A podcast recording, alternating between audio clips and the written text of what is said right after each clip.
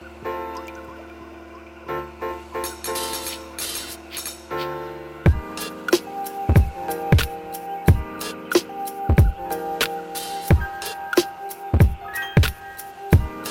niin, siellä punainen piste vilkkuu. Tervetuloa rakas kuulija jälleen kerran arktisille linjoille. Tällä kertaa me ollaankin saatu erittäinkin mielenkiintoinen ja myöskin suomalaisen laskukansan skenen ja historian kannalta myös merkittäväksikin nostettava hahmo. Hän kuvaa itse itseään Instagramissa kutakuinkin seuraavan suoran käännöksen avulla. Seikkailumielinen elokuvan tekijä, telemark-hiihtäjä, kolmen lapsen isä ja viimeisten episodien perusteella lisäisin tähän vielä yhden attribuutin. Elävä pronssiveistos. Tervetuloa, tervetuloa linjoille kuule tuota Jani Johansen. Thanks you very many. Aika mahtava olla turinoimassa kuule samoilla linjoilla näiden tämmöisten muiden merkittävien hahmojen kanssa, niin kuin Simo, sinun kanssa. No niin, no niin, jätetään vitsit sikseen. Tuota, Vitsillä sisään, kato. Sehän, sehän on se klassinen tapa. Mehän päästiin tässä oikein hyville tuota, aaltopituuksille heti kärkeen. Ö, Jani, ö, sun kanssa, jos sopii, niin puhutaan paitsi asioista, mitä sä oot tehnyt ja kokenut ja nähnyt tässä tota sun omien vuosien varrella, niin puhutaan vähän, puhutaan vähän tunteista. Ihana. Sä oot, ni, sä oot niitä, tuota, niitä miehiä, joilta, joilta se jo onnistuu. Joo, alkaa olla, kato, kypsä, mitäs mä oon, 76 on syntynyt, niin sitten tässä alkaa olemaan jo 50 pitkälle tuota takana, niin, niin, niin olen jo valmis tunteutumaan. Kyllä, kyllä. Nuorena pitää esittää kovaa, mutta tuota, vähän enemmän kuin kilsoja takana, niin pystyy jo rehellisesti. Niin ja nuorena ei välttämättä tiedä, mitä haluaa yleensä, niin sitten sitä pitää vauhota suuntaan ja toiseen, mutta nyt saa, nyt saa olla tämmöinen niin kuin rauhoittua. Mutta hei, tuota, jos aloitetaan ihan, ihan sieltä tuota alusta. Sä oot Kittilästä kotoisin, eikö näin? Joo, siis ainahan me sanoin, että me on Kittilästä kotoisin, mutta oikeastaan mä olin viisivuotias, kun me sinne muutettiin, että siis synkässä menneisyydessä löytyy semmoisia paikkoja kuin Mikkeli, jossa me kävin käytännössä syntymässä, ja sitten Katajanokka ja Helsinki, jossa me olin ensimmäiset viisi vuotta asustelin, mutta me voin laskea itteni kittiläiseksi, kun viisivuotias oli, kun Leville lähetti. Joo, joo. No, minkä ikäinen olit, kun ensimmäisen kerran astuit suksille? oli viisi vuotta silloin, kun se oli silloin, kun muutettiin sinne Levin juurelle, niin sittenhän sitä sujuvasti lähti tota elämä alamäkeen. Kyllä. Kenen slogani se on elämää alamäessä, eikö se, se on, tuota... eikö se ski.fi, tämä, tai syhky, hiihtokäysyhdistyksen? Kyllä, totta, mutta sulla on siis ollut sieltä jo heti tuota kasarin alusta niin pelkkää alamäkeä. Joo, early kasari, niin silloinhan, silloinhan jokainen hyppyri rikottiin. Jos menit mettäreiteille ja jos sinne hissipoika sai kiinni, niin silloin tuli reikää lippuun. Ja tota, semmoisessa ympäristössä sitä sitten luotiin itseämme. Joo, joo. varmaan se jonkin verran vaihteli, vaihtelikin siihen aikaan tuota, noin niin kuin Suomen maassa, että saattoi olla jotakin, missä hissipojat oli vähän sallivampia, mutta mutta tuota, ilmeisesti sitten Levillä ainakin katsottiin tarkkaan nämä hommat. Joo, Early Kasari oli tällaista, mutta sen jälkeen, tai milloin me isomme alkoi laskea sitten sinne yläaste lukioaikana sitä Alppia, ja siinä vaiheessa ei ollut vielä leikkaavia suksia olemassa, että sitten se Jani 15 V veti semmoisella 205 suurpuikkareilla tuplasaksareita ja, ja näin se oli mun suuri, hienoin tavaramerkki, että mä en ikinä oppinut oikein pyörimään hienosti, mitä sitten edistykselkäämmät tyypit teki. No, mikä, minkälainen laskeminen sua viehätti sitten silloin alkuvuosina? No, no sitten kun se alkoi olemaan niin kuin kaiken ajan viepää talvisin, niin sitten me oltiin takamaastoissa. Me oltiin Pallaksella ja me oltiin sitten siinä nykyisen maailmankapin alue, rinteiden alueella, missä oli tosi hyvät mäet. Ja sitten siellä alkoi olla aika vaikea tulla poispäin, sit, kun ei ollut mitään kannannostovälineitä. Ja mm. tota, sitten me aloin, sit jotkut kaverit alkoi laskea monoskiita ja sitten alkoi lautojakin näkyä silloin 90-luvun alkupuolella alkoi näkyä siellä levillä. Ja meikin yhden vuoden laski vähän enempi laualla, se oli 92 about. Ja sitten se ajattelin, että e, e, kun monoski oli just mennyt ikään kuin ohi siinä vaiheessa, mm. mä ajattelin, että kun isä kysyi, että no ostanko sullekin lauta, kun tuosta noille muille pojille on lautoja ostettu, niin mies sanoi, että eikä, tämä on tällainen, tämä on tällainen monoski, kato, se menee ihan kohta muodista ohi, että ei, ei mä, en mä ala ostamaan lautaa. Mm-hmm. joo, se saatoin olla väärässä nyt siinä vaiheessa. Sitten kuitenkin laski vielä sinne alpeilla, kunnes sitten yksi kaveriporukka alkoi laskea telluilla – mikä se oli se, pysähdytään tähän vähäksi aikaa, niin mikä se oli se monoskiin niin kuin viehätys? Mä en ole niin kuin oikein, se on vaikea niin kuin näin jälkeenpäin niin kuin kuvitella, että Mä olen ymmärtänyt sen vasta... mistä se, on, mistä se niin kuin lähti. Mä olen ymmärtänyt sen, en ole niin tarkkaa, vähän vielä vanhemmat henkilöt vois kertoa siitä, mutta se, mistä me ymmärsin, missä se on aivan, missä on nähnyt ihan superhyviä monoskilaskijoita olla Graavessa ja, ja Chamonixissa on semmoisia niin kuin kunnon hippiäisiä semmoisia, niin, ja ne vetää sitä, sillä, sillä on se sama kantavuus niin kuin lumilaudalla pehmeässä. Mm. Oli, oliko, oliko kasari niin kuin tuota, levillä niin rinnemuodin kannalta niin semmoista yli, ylilyöntien niin kuin juhlaa vai? No levi ei ollut mikään hip-hop ja pop silloin 80-luvulla vielä, että se pyhähän oli se, niin kuin, se paikka, missä oli bileet. Ja Aivan. Ennen, ennen kuin Leville tuli hulluporo ja, ja ennen kuin hulluporo, hulluporo alkoi vetää, niin sitä ennenhän oli Ylläksen Pirtukirkko, mikä oli sitten niin kuin kaikkien tanssimestojen ykköspaikka. Että tota, me olen niin kuin siihen Levin hulluporo ö, aikaan, se hulluimpaan hulluporo aikaan, niin olen ollut siellä blokkaajana ja, ja tiskaajana silloin 15-vuotiaana.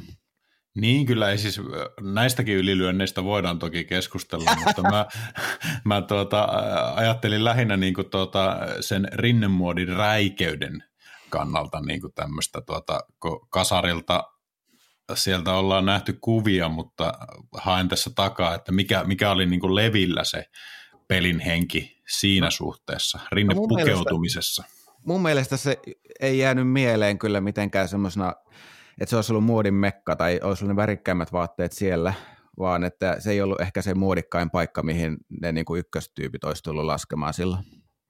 Joo, joo.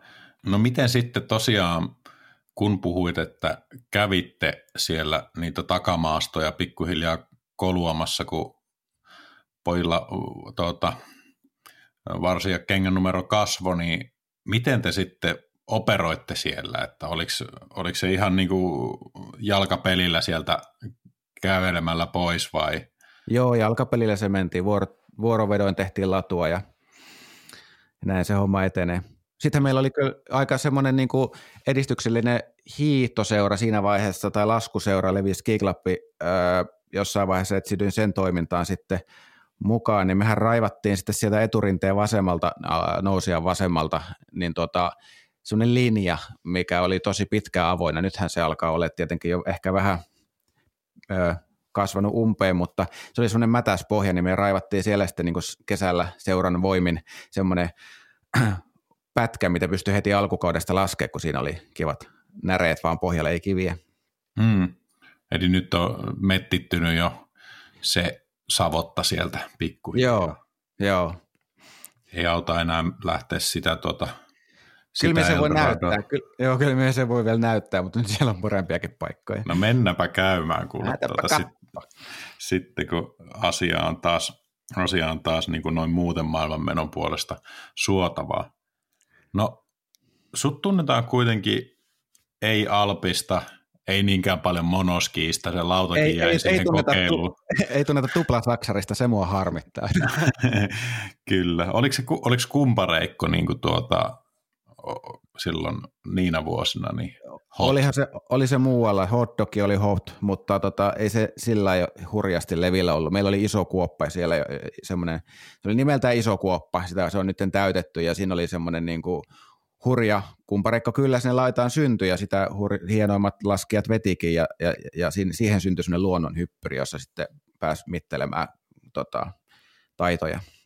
Itse vähän vähemmän tunnen sitä koko Levin alueen historiaa, mutta mites, kun siellä oli ainakin sen muistan niin kuin ensimmäisen kerran, kun Levistä kuulin, niin Levin luonnon paipista oli tuota kova Aha. hype. Aha, niin se oli oliko, oliko siellä hissi siihen aikaan ja oliko se niin kuin teidän näitä tuota mestoja, mitä kävitte koluamassa? Joo, loppuvaiheessa alkoi olla. Sinne, se, siihen syntyi hyvä, tuuli teki siihen semmoisen hyvän muodon, joo. Nyt siinä on hissi vieressä. Mm. No, jossain vaiheessa sitten hoksasit ilmeisesti, että hetkonen, että eihän tämän kantapään tarvikkaan olla, olla kiinni siinä suksen pinnassa. Näkyykö niitä telemark-laskijoita siellä silloin tuota, ää, ensimmäisenä vuosina vai mistä bongasit telemark-hiihdon?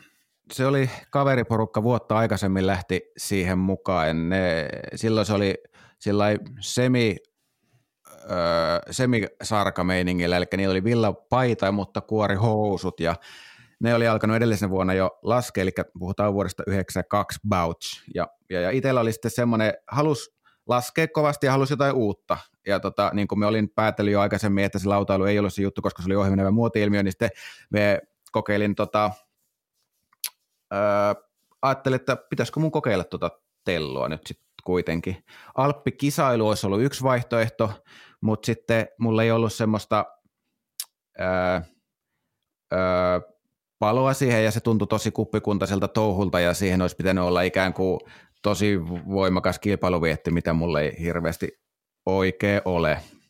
Mm. Ni, niin sitten, sitten me tutustuin sitten tois, jonkun toisen harrastuksen kautta tähän porukkaan ja aloin sitten paukuttaa päätä siihen lumeen kovasti sitten, opettelin sitä telloa ja, ja, ja, ja, ja opettelin ja kaadoin ja kaadoin ja opettelin sitten.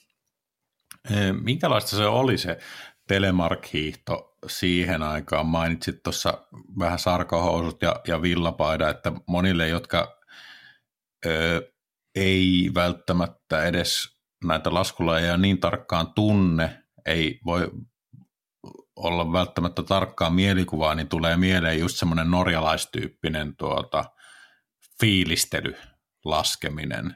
Joo, siinähän on vähän justiinsa, sitten kun tässä ollaan syvällä, niin siinä on semmoista erilaista linjaa, että, että nyt esimerkiksi edelleenkin tosi moni italialainen dikkailee, siellä on isoja tapahtumia ja ne dikkailee tuosta sarkahousumeiningistä. Ja, ja se, oli, se on ikään kuin se perinne pukeutuminen sieltä, missä se on lähtösi se laji niiltä ajoilta. Ja sitten sit dikkailee sitä, että on, on selkä suorassa vedetään sar, sar, sarka päällä, se on yhden koulukunnan juttu ja sitten mulla se meni siihen tota, tähän muuhun, että se vaatetus ei ollut niin tärkeänä osalla mulle sitä. Onko teillä pakko kysyä, niin kuin, onko teillä, niin kuin, tai oletko joskus ollut tämmöisessä, onko teillä jotain tuota telema... niin, niin, jotakin tämmöisiä kunnon tuota, joko, joko niin kuin ihan, ihan tuota perinteitä vaalien, taikka sitten, taikka sitten ihan täysin hassuttelu tuota, joo, joo on, on, niitä, mutta ne, se on semmoinen salakoodien takana, että niistä ei voi puhua julkisuudessa.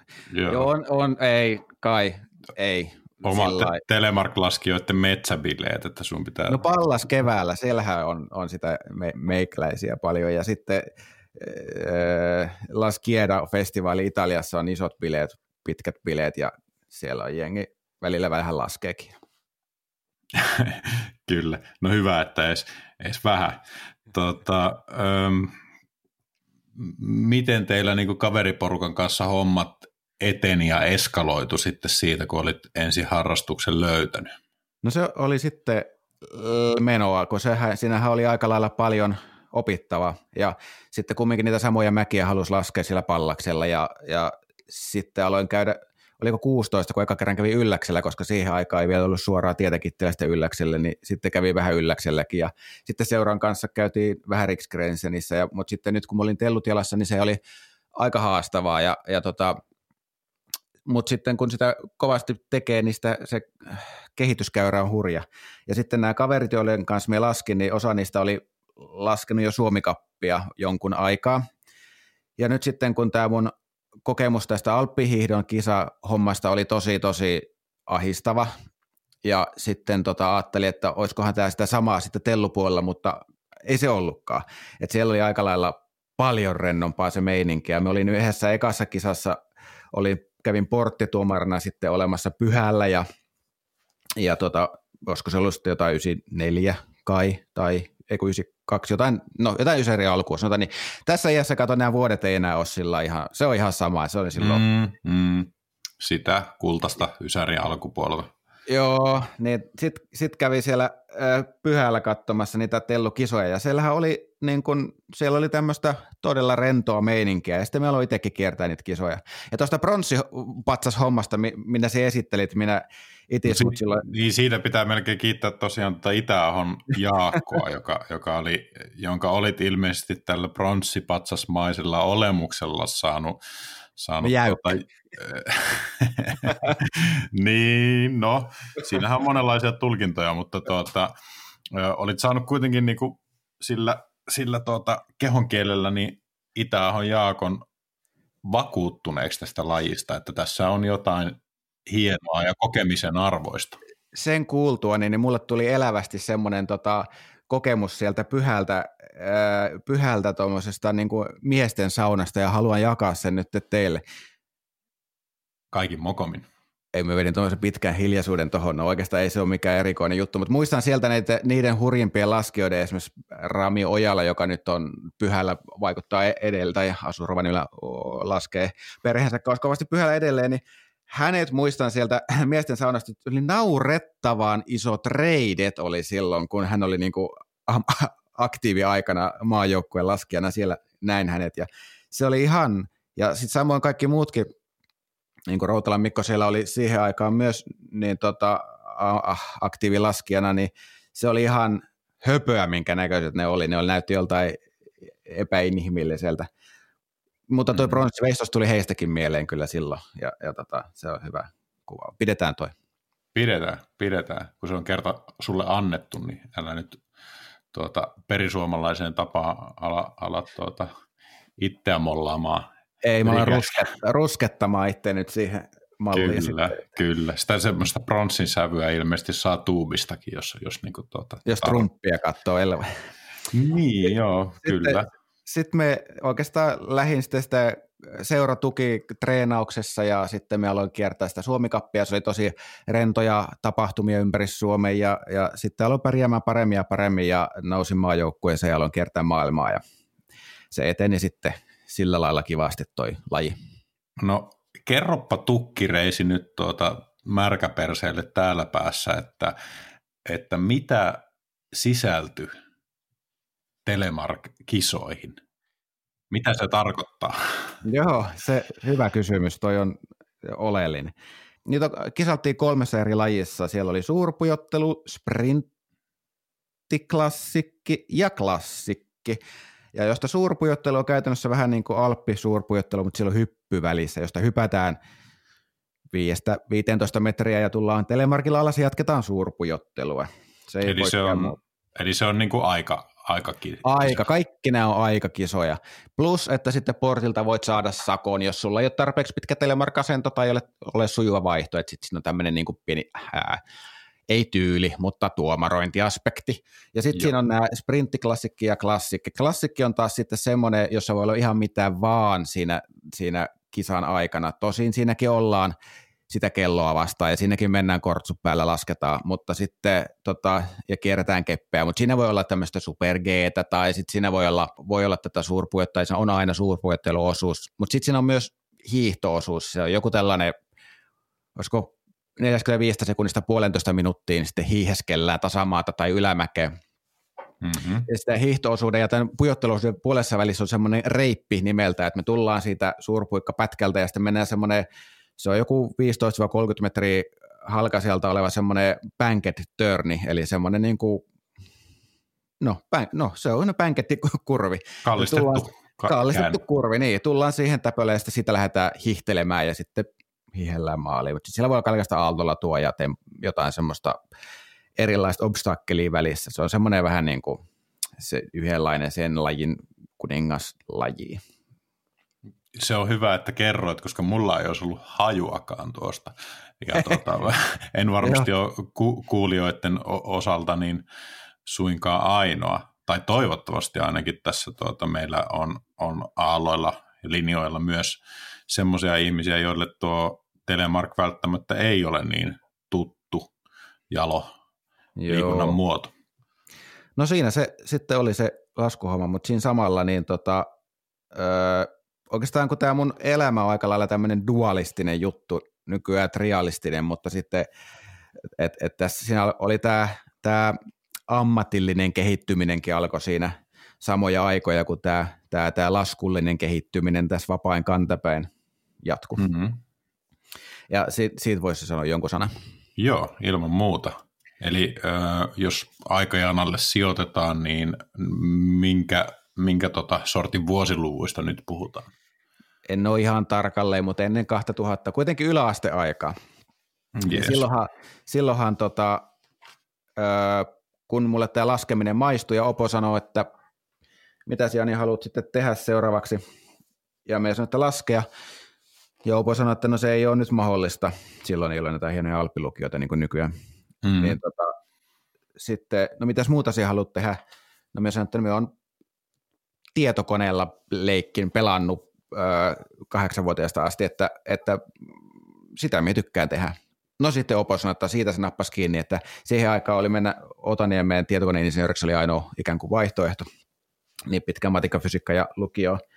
Ja tota, si, joo, sit, koska me olin siihen mennessä jo tehnyt graffaa ja, ja tota, musiikkia ja äh, tota, vähän koodailut tietokoneella, niin, niin sitten se oli se juttu, mitä se ajatteli, että minä tuun tekemään niin kuin eläkseni ei se lukio maistunut, kun oli liian paljon lunta levillä ja, ja tota, kaverilla oli mökki siellä ja aika paljon sitä kittilästä vietettiin vain sille levillä aikaa.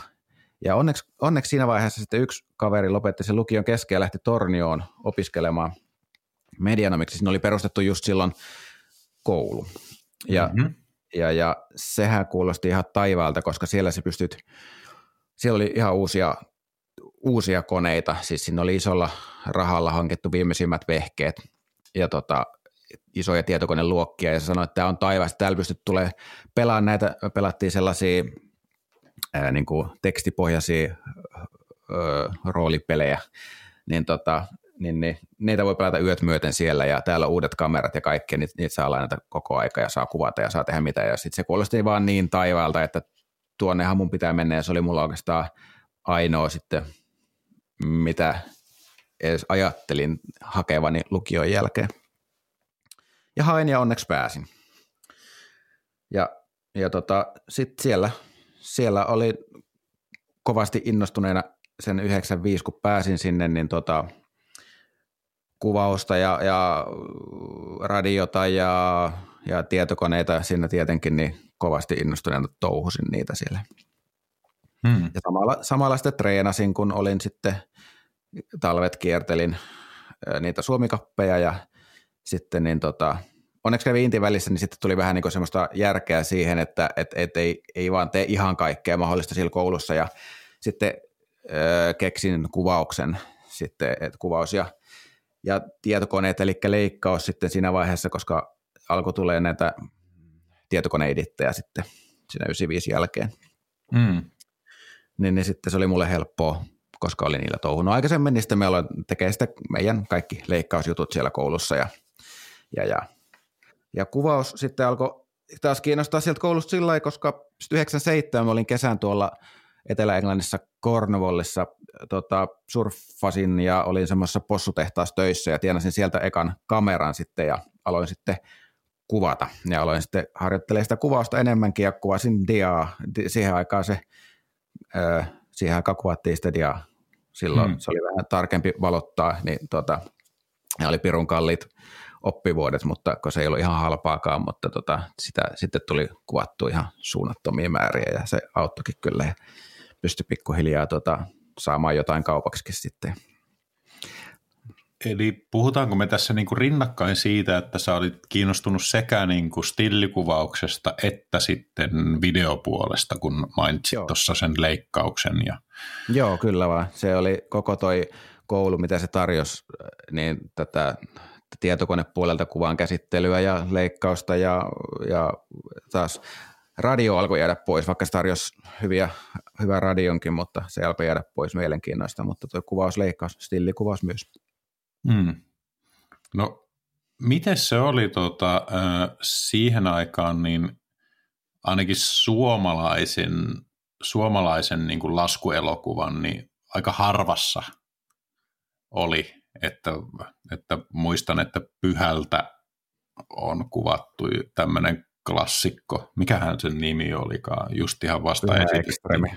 Niin, pyhä ekstreme, mutta tuota, että jos me puhutaan jostain niin kuin Ysärin puolivälin jälkeisestä ajasta, niin silloin ei hirveästi suomalaista laskuelokuvatuotantoa ollut, niin tuliko sulla, saitteko te käsiin jostakin niin kuin tämmöistä lasku, laskuelokuvamateriaalia, tai oliko sulla niin kuin jotain, Joo, jotain tämmöistä oli... oppi, oppiaineistoa olemassa? Sitten siellä Torniossa, kun opiskeli, niin sitten sitä op- siihen paikalliseen lasku, laskijoihin tutustu. Osa niistä oli koulussa ja osa muuten vaan siellä, siellä tota, to, näki niitä sitten. Ja sittenhän meidän niin kuin kaveriporukka, opiskeluporukka, joka siinä tuli, niin katsottiin sit noita lautaelokuvia siellä ja sitten taas öö, sitten tota, näitä kavereita, mitkä esimerkiksi telemarkkiin mut sai mukaan Ahmejärven veljekset, niin niistä Mikko toinen tuli tuonne Tornioon opiskelemaankin ja sitten samaa kämppää oltiin pitkään siellä, niin me sitten haluttiin alkaa tekemään omaa laskuleffaa ja sitten me tehtiinkin, saatiin koululta ne hyvät vehkeet lainaa ja tehtiin mukaan sitten sinne paikallistelevisioon juttuja ja tehtiin sitten ekat omat laskupätkät siellä sitten. Hmm.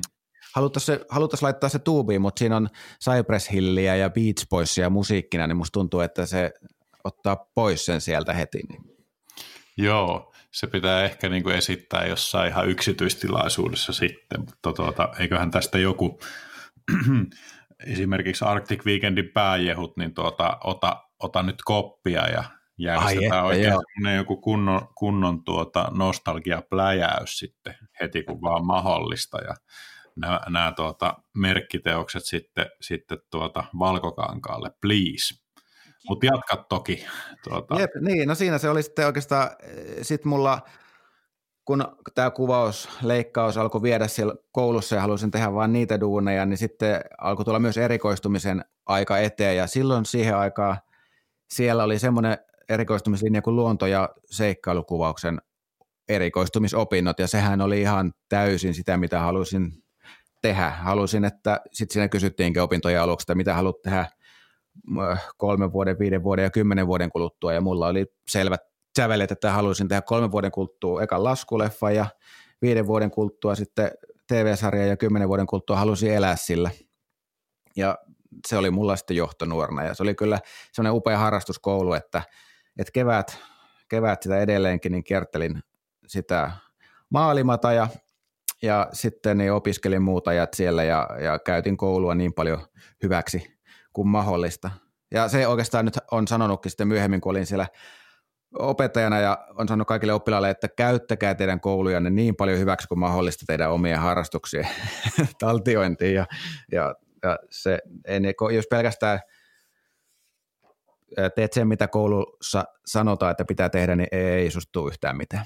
Ei, niin siis sitä kauttahan niitä ammattilaisia ja sitä osaamista syntyy ja eikö se nyt ole sitten loppupeleissä se koulun kuitenkin tuota, yksi päätarkoituksista. Niin, Aivan, ja yksi, yksi mitä mulle eka luokalla sanottiin, että, että kun te tuutte tänne kouluun ja täällä on hirveästi, saatte kavereita ja, ja alkaa tota, ää, niiden kanssa on tosi kiva täällä viettää, niin te voitte sulkeutua pelkästään muulta maailmalta, mutta pitäkää teidän oma harrastus nyt mukana ja mulle se oli kyllä helppoa ja, ja otin siitä kyllä kovasti vaaria. Taas sanon kaikille muillekin, että älkää alkako pelkästään elää sitä kouluelämää ja opiskelijaelämää, vaan jos teillä on joku tärkeä harrastus, niin onneksi oli tämä laskeminen. No harrastuksesta puheen ollen, niin ähm, minkälaisen porukan kanssa sä niin kuin niinä vuosina kävit harrastamassa, että tuota, ollaan joskus aikaisemminkin tästä asiasta, asiasta tuota jauhettu, mutta ilmeisesti se ei ollut niin kuin ihan pelkästään tuota telemarksakkia, vaan laajempi skaala erilaisia alamäessä viihtyviä veikkosia. Joo, joo, se hän tässä onkin oikeastaan jo lähtöisin sieltä leviltä, että et, et se oli niin siinä loppuvaiheessa, kun aktiivisemmin siellä oli ja oli ikään kuin seuran treen edustusurheilija, niin sitten alkoi levillä ole Prokatin lumilautaleiriä ja, ja tuota, al, alkoi näkyä vähän niin kuin eturivin laskijaakin siellä, niin sitten se on ollut itsellä onneksi alusta asti, että et, ei ole mikään semmoinen hirveä suppea. Tämä meidän porukka on ainoa, para, ainoa paras porukka ajatusta vaan, että silloinkin niin,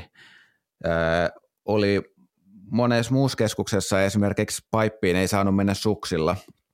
Ja kun taas ää, esimerkiksi Levillä oli ää, Kaitala Janne, joka oli lautailija, ja, ja tota, hänellä oli pikkuveli Jouni, josta myöhemmin tuli Alppi, Alppimaan joukkueen laskija, niin kun hän oli sitten aivan suvereeni niillä suksilla jo silloin nuorempana, niin kun hän oli siellä paipissa niillä suksilla ja hän, hän oli, veti hienosti, niin sitten me ikään kuin muutkin päästiin sinne sitten ja sit se, sitä kautta ei ole oppinut olemaan sillä umpiniskane oman lajin eteen katsoja pelkästään. No, miten, miten, mistä sä luulet, että semmoinen lajien välinen ö, vastakkainasettelu on syntynyt. Jos sitä miettii, niin edelleenkin on Jenkeissä muutamia keskuksia, johon ei saa mennä vaikkapa lumilaudalla. Esimerkiksi tuota Alta tuolla Utahissa ja, ja tuota Deer Valley siinä aika lähellä. Ja sitten nyt kun mainitsit tuosta, että tosiaankin niin suksilla ei sinne paippiin ollut asiaa, niin onko se ollut tavallaan sitten, mikä on rakentanut jollain lailla sitä semmoista, semmoista erittelyä ja tietynlaista vastakkainasettelua. No se lähtökohta on varmasti siitä, että ei tunne sitä toista, toista jengiä. Että jos siellä olisi kavereita näin, niin sittenhän se olisi, olisi luonnollista, että ne kaverit hengaa yhdessä ja kaverit laskee yhdessä. Se on ihan sama sitten millä välineellä sitä, sitä vetää en osaa sanoa tuosta Jenkkilän hommasta nyt sitten, siellä on vaan joku, joku, joku päättänyt. En, en tiedä, nyt on vaan ei tule viisaat sanoja tuohon kyllä. Itse mietin myös sitä, että, että kun tuota, silloin 90-luvun lopun, 2000-luvun alun, niin myös silloin oli tämä tavallaan tämä, että kuka saa päättää asioista, niin olisikohan lumilautailijoiden suhtautumiseen sitten vaikuttanut tämä niin kuin hiihtoliitto-meininki? Että... Joo, aivan varma. Fuck the fish-meininki, joo, ihan totta. Niin. Ja sehän, oli, sehän on niin kuin, onhan se edelleenkin. Tästä just viime viikolla, kun mietin tätä näin. Mä olin tuossa, nyt mun keskimmäinen kolli on alkanut laskea ja kiertää noita freestyle-kisoja. Hmm. Ja se on nyt kymmenen. Ja, ja sitten mietin sitä, että et, et, et on tämä niinku free-sporttien tämmöinen linja ja ajatusmaailma, ja on tämä niinku kellolla mitattavien sporttien ajatusmaailma. Ja, ja jos ajattelee tätä free-sporttia, niin jo, jo, jota esimerkiksi lumilautailu pitkälle on, se maailma, se elämäntapa on lähtöisin vahvasti sieltä 70-luvun Dogtown and Z-Boys-osastolta. Kyllä. Ja, ja et silloin kun surffaajat tuli kuivalle maalle ja, ja sitten tota, alkoi vetää siellä, kun siihen tuli tämä lehtimaailma mukaan, eli, eli tämä niin media, ja, ja, ja sitten, sitten niistä alkoi tulee tähtiä siinä mediassa. Ja sitä kautta alkoi syntyä semmoinen markkina, mm. ja, ja sitä kautta on ollut sitten tätä nuorta lihaa tai mm. nuorta rippaajaa niissä lehissä, joita on ihasteltu ja noin on tehnyt hurjia juttuja ja laittanut niin pään vadille ja niin kuin, olkoon se nyt tämä free sportin linja. Ja sitten on aina tämä, tämä olympialaislinja, eli, eli mm. on tämä niin kuin nopeammin korkeammalle kelloa vastaan linja. Mm. Niin sitten kun nämä niin kuin menee yhteen, niin siinä on tosi, edelleenkin se on tosi semmoinen vaikea löytää semmoinen kompromissi sieltä. Jos olet laskija, vaikka lautalaskija tai, tai freestyle-laskija, niin sulla on valittavana joko tämmöinen niin kuin tämä Free, Dogtown, Lehet, val, ö, tota, leffat linja tai sitten kilpailulinja, joka on standardisoitu. Susta valmen, valmennetaan ikään kuin hyvää urheilijaa, että sie kestät, että sie pärjäät ö, niissä kisoissa. Ja totta kai osa mm. näistä ammatti, ammattilaisuutta tehdään sitten paljon muuta, tehdään sitä tota, niitä leffoja ja, ja, ja, ja tätä muu siinä, koska se on, mm. se on vain osa sitä ammattia, mutta, mutta joo, tällainen kela tuli siitä, se on, se on vaikea.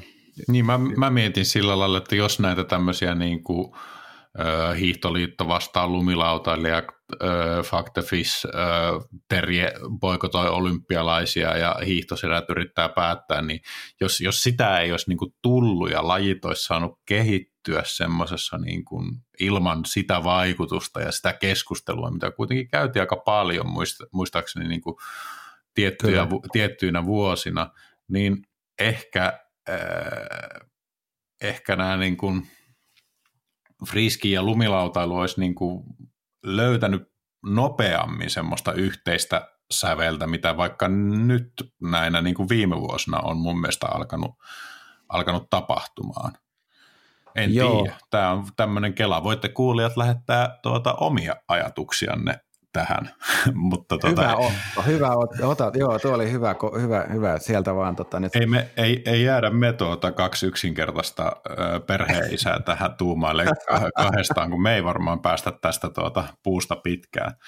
Mutta, mutta tuota, faktahan on se, että sä oot, niin kuin kerroitkin, niin ollut aina sillä linjalla, että, että tuota, nämä Freesport porukka on niin kuin yhtä jengiä ja sen näkee muun muassa sitten sun näistä tulevista leffatuotannoista, missä olet ollut mukana.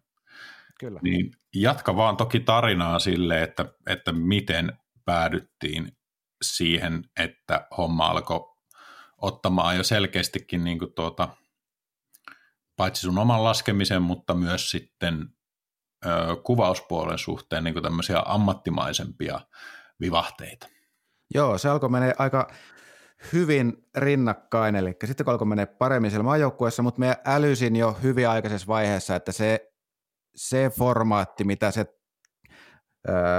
Telemark-kisailu tarjosi, niin ei ollut sitä ominta, että, että siellä oli, mulla oli joukkuekaverina kaksi maailmanmestaria, tai josta tuli sinä aikana maailmanmestareita, Pia Raita ja Antti-Pekka Auvinen, ja, ja mehän en ole, ja molemmilla on vahva Alppi-kilpailutausta, molemmat oli tosi lahjakkaita jo junnuna Alpissa, ihan supertyyppejä, niin nyt sitten kun mie tulen mettästä ja mie tykkään tehdä tuplasaksareita, niin sitten, sitten niin tota, mulla alkoi menee ne kisakiertueet sitten, kun meillä oli aina Skandinavia kiertue, Pohjois-Amerikka kiertue ja Eurooppa kiertue maailmankappia, niin sitten me aloin viettää aikaa näillä paikkakunnilla ennen ja jälkeen mahdollisuuksien mukaan, niin niissä, niissä, niissä tota, ja sitä kautta minä sitten jäin yhden Eurooppa-kiertojen jälkeen Graaveen sitten ää, tota, viettämään aikaa.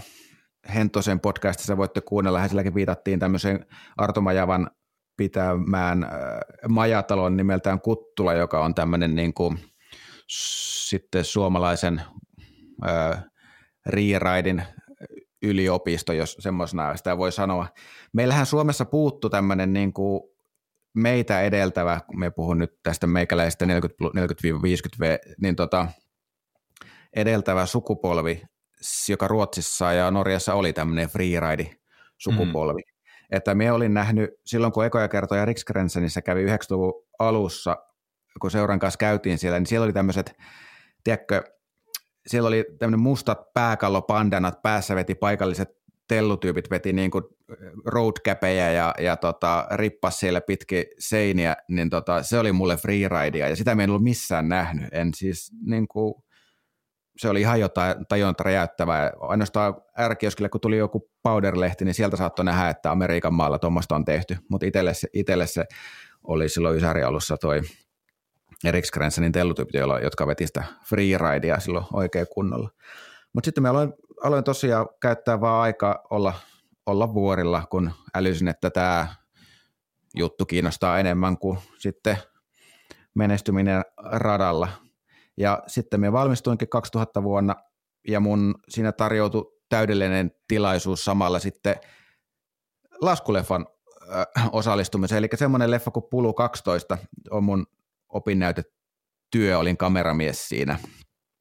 Öö, niin tota, siinä, siinä sitten Jari Kärenlampi ohjasi ja tuotti semmoisen road movie. Mentiin Helsingistä tonne Kilpparille ja se oli tota, sellainen. Siinä oli hauska, ihan lyhyt tarina pitää kertoa siitä. Oli tämmöinen jamppa kuin Marsi Nyyman oli meillä siinä introssa tähtenä. Alun perin piti tulla semmoinen tämmöisen bändin kuin Bombfunk MCs, niin sen bändin tämmöinen afropääpasisti, semmoinen iso kaveri.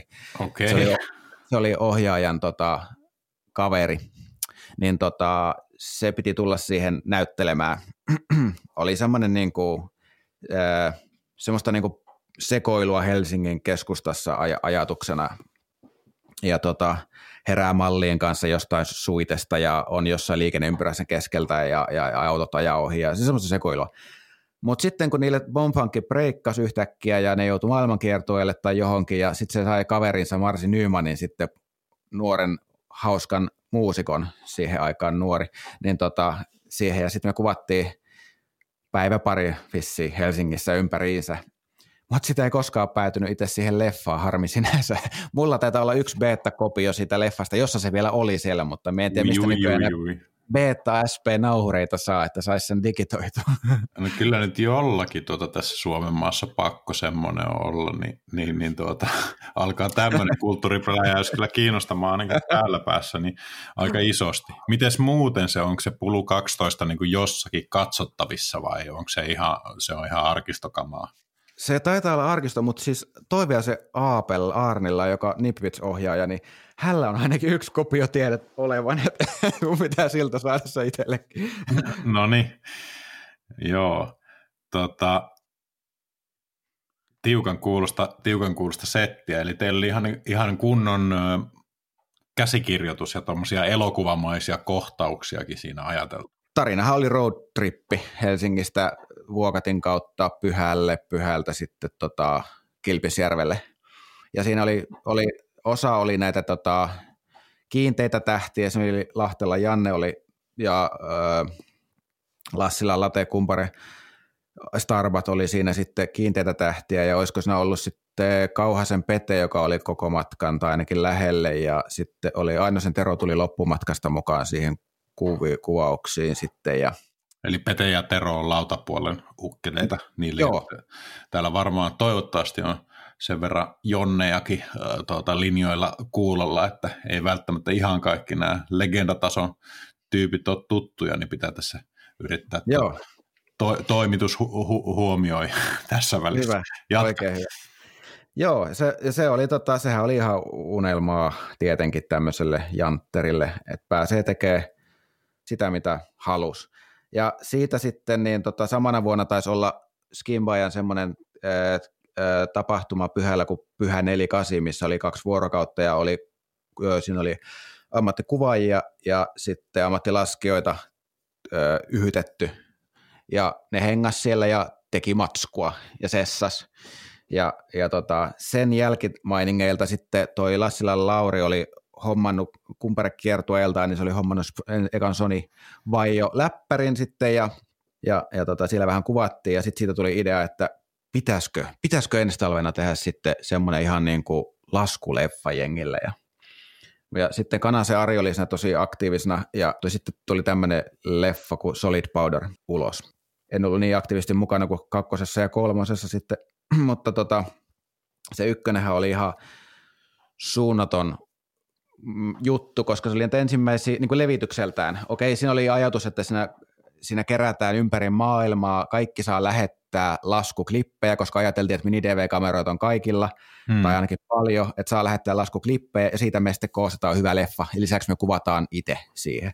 Olisikohan tämä ollut sitä aikaa, kun tuota oli jo pystyssä tämä esimerkiksi lumitykki.net ja mä, mä vaan muistan, että näistä solid powdereista, jos ei se ole tämä ensimmäinen, niin sitten ainakin niistä jälkimmäisistä niin on ollut siellä kovasti tuota, ö, keskustelua ja, ja tota, todennäköisesti niin sinne esimerkiksi oli välittynyt tämä teidän pyyntö, että lähettäkää matskuja. Joo, joo, se voi hyvin olla.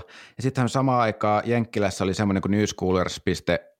onko se org vai com, niin se tota, semmoinen saitti sitten alkoi alko, tota, elää.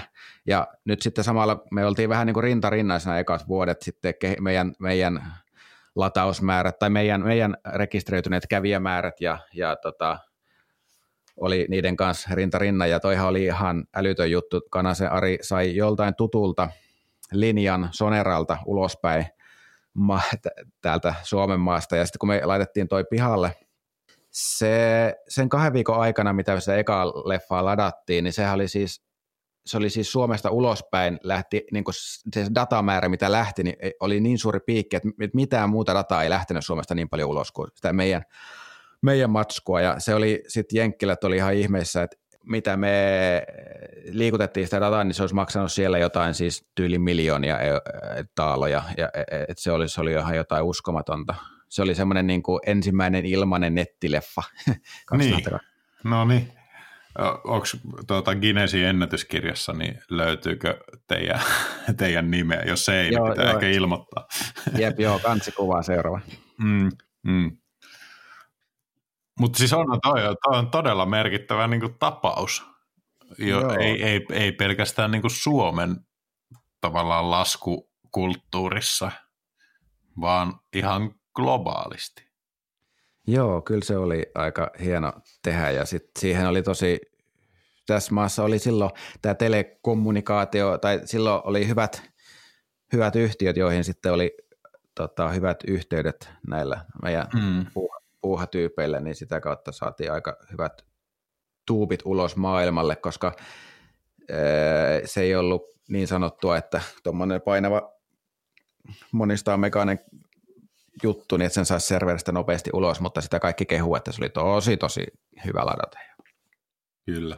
Nyt tänä päivänä, jos sen haluaa käydä tsekkaamassa, niin homma sujuu vähän helpommin, eli se löytyy Jani Johansenin YouTube-kanavalta niin sieltä Joo. vaan meidän kysyi, että voitaisiko tehdä tällainen juttu, että laitetaan se nyt näytille, kun se oli siellä jossain, joku oli sen ladannut vaan, niin nyt siellä, siellä ei ollut tyylin biisien eikä tekijöiden nimiä, niin nyt me sitten laitoin sen Toivottavasti me on laittanut ne biisien nimet jo sinne, kun me en muista ainakin. No joo. Mä, mä oon tarkistanut se asia ja kyllä se ainakin näytti ihan kurantilta se info myös siellä tuota, uh. tekstiboksin puolella. Mutta sieltä joo. löytyy kaikki kolme osaa, mitä niitä Joo, kolme osaa. E, joo, jotain kahta ekaa niistä, esimerkiksi sillä sivustolla meillä nyt, nyt se oli jotain hurjaa. Meillä oli kahden ekavuoden aikana, niin siinä oli yli 1,6 miljoonaa uniikkia vierailijaa sillä sivustolla ja ne oli yli sadasta eri maasta ja se oli siis, se oli vaan iso, iso juttuas. Joo, semmoista, hauskaa. Sitä, sitten perustettiin HDP Films-yritys sitten sitä pyörittämään sitten kakkosesta eteenpäin. Hmm. Joo, ja sitten samalla se laskuhomma, me ikään kuin jättäydyn ammattilaiskentille 2001 vuonna, kun voitin, voitin SM sitten vihdoin, koska Antsa Auvinen, joka on tämä maailmanmestari, sehän oli aina mua parempi kaikessa, mutta kerran se taisi kaatua ja musta tuli sitten SM1 ja mä ajattelin, että tähän on hyvä lopettaa sitten. Ja se, sitten, se mä, sitten me tota, aloin ke- keväitä sitten tuota, tuolla alpeilla kerro siitä, eli tämä oli siis niin kuin, tämä Suomen mestaruus tuli ihan tuommoisessa aikalaskusysteemissä vai? Joo, joo, siinä oli aikalaskua ja kyllä me on tainnut voittaa niitä vapaalaskukisojakin, mutta me enää muista, että, että kuinka, tai on, onkin niitä jotain SMia voittanut, mutta me en, ne, niitä ei sillä noteraa. Toi on sillä uniikki, koska koska sitä yritti silloin aikoina. SM tuli, muutto on tullut. tuli ihan, ihan yrittämättä sitten. Sitten, sitten meidän Graavessa oli, oliko me parina keväänä ja sitten sen jälkeen Samonissa aloin viettää sitten aikoja hmm. keväästä ennen, ennen Lappikiertuetta sitten. Hmm.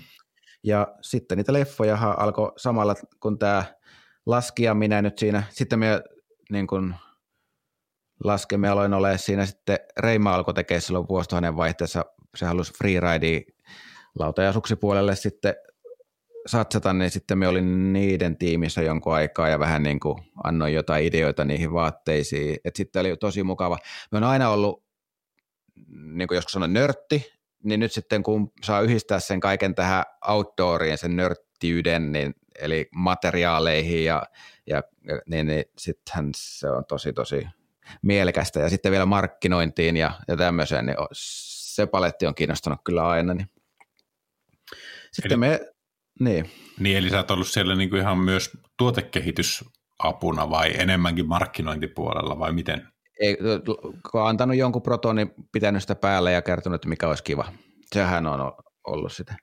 Ja sitten niin, öö, sit laskupuolellahan alkoi ole öö, niitä, se ikään kuin se mun toive sieltä opiskeluajoilta, että voisin tehdä tätä ammatikseen, niin sehän sitten aika hyvin kanto että aloin tekemään sitten niitä Lapinkulta Freeride-tiimi tuli sitten, jossa oli, jossa oli tota, Arto Majava, Jani Johansen, Kimmo Oivo, Jarkko Henttonen ja Ode Siivonen. Ja tota, sitten meille, sitten Lapinkulta halusi tehdä me, tota, ul- talvitapahtuman, laskutapahtuman, laskutuotannon. Mm. Ja sitten mulla oli siinä vaiheessa jo sen verran tota,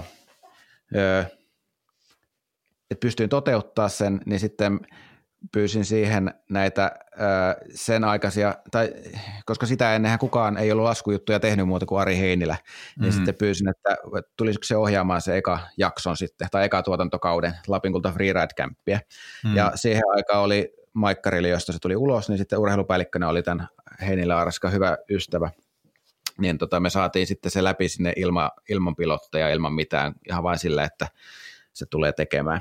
Niin tota, ja sitten Jari Kärenlampi, joka oli sitten taas ohjaajana tässä Pulka 12, niin tuli myös mukaan siihen, niin me saatiin Lapingolta Freeride Campin eka tuotantokausi menemään sillä läpi kivasti.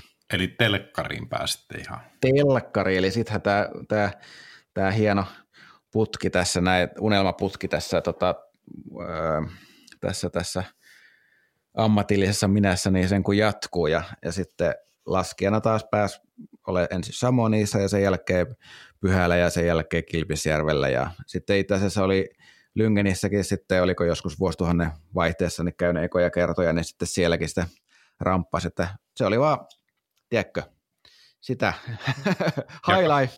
High life ja kaiken lisäksi sulla oli kaljasponsori. Älä, mieti, mieti se oli kyllä melkoista. Ja arvo, no. mitä me tein.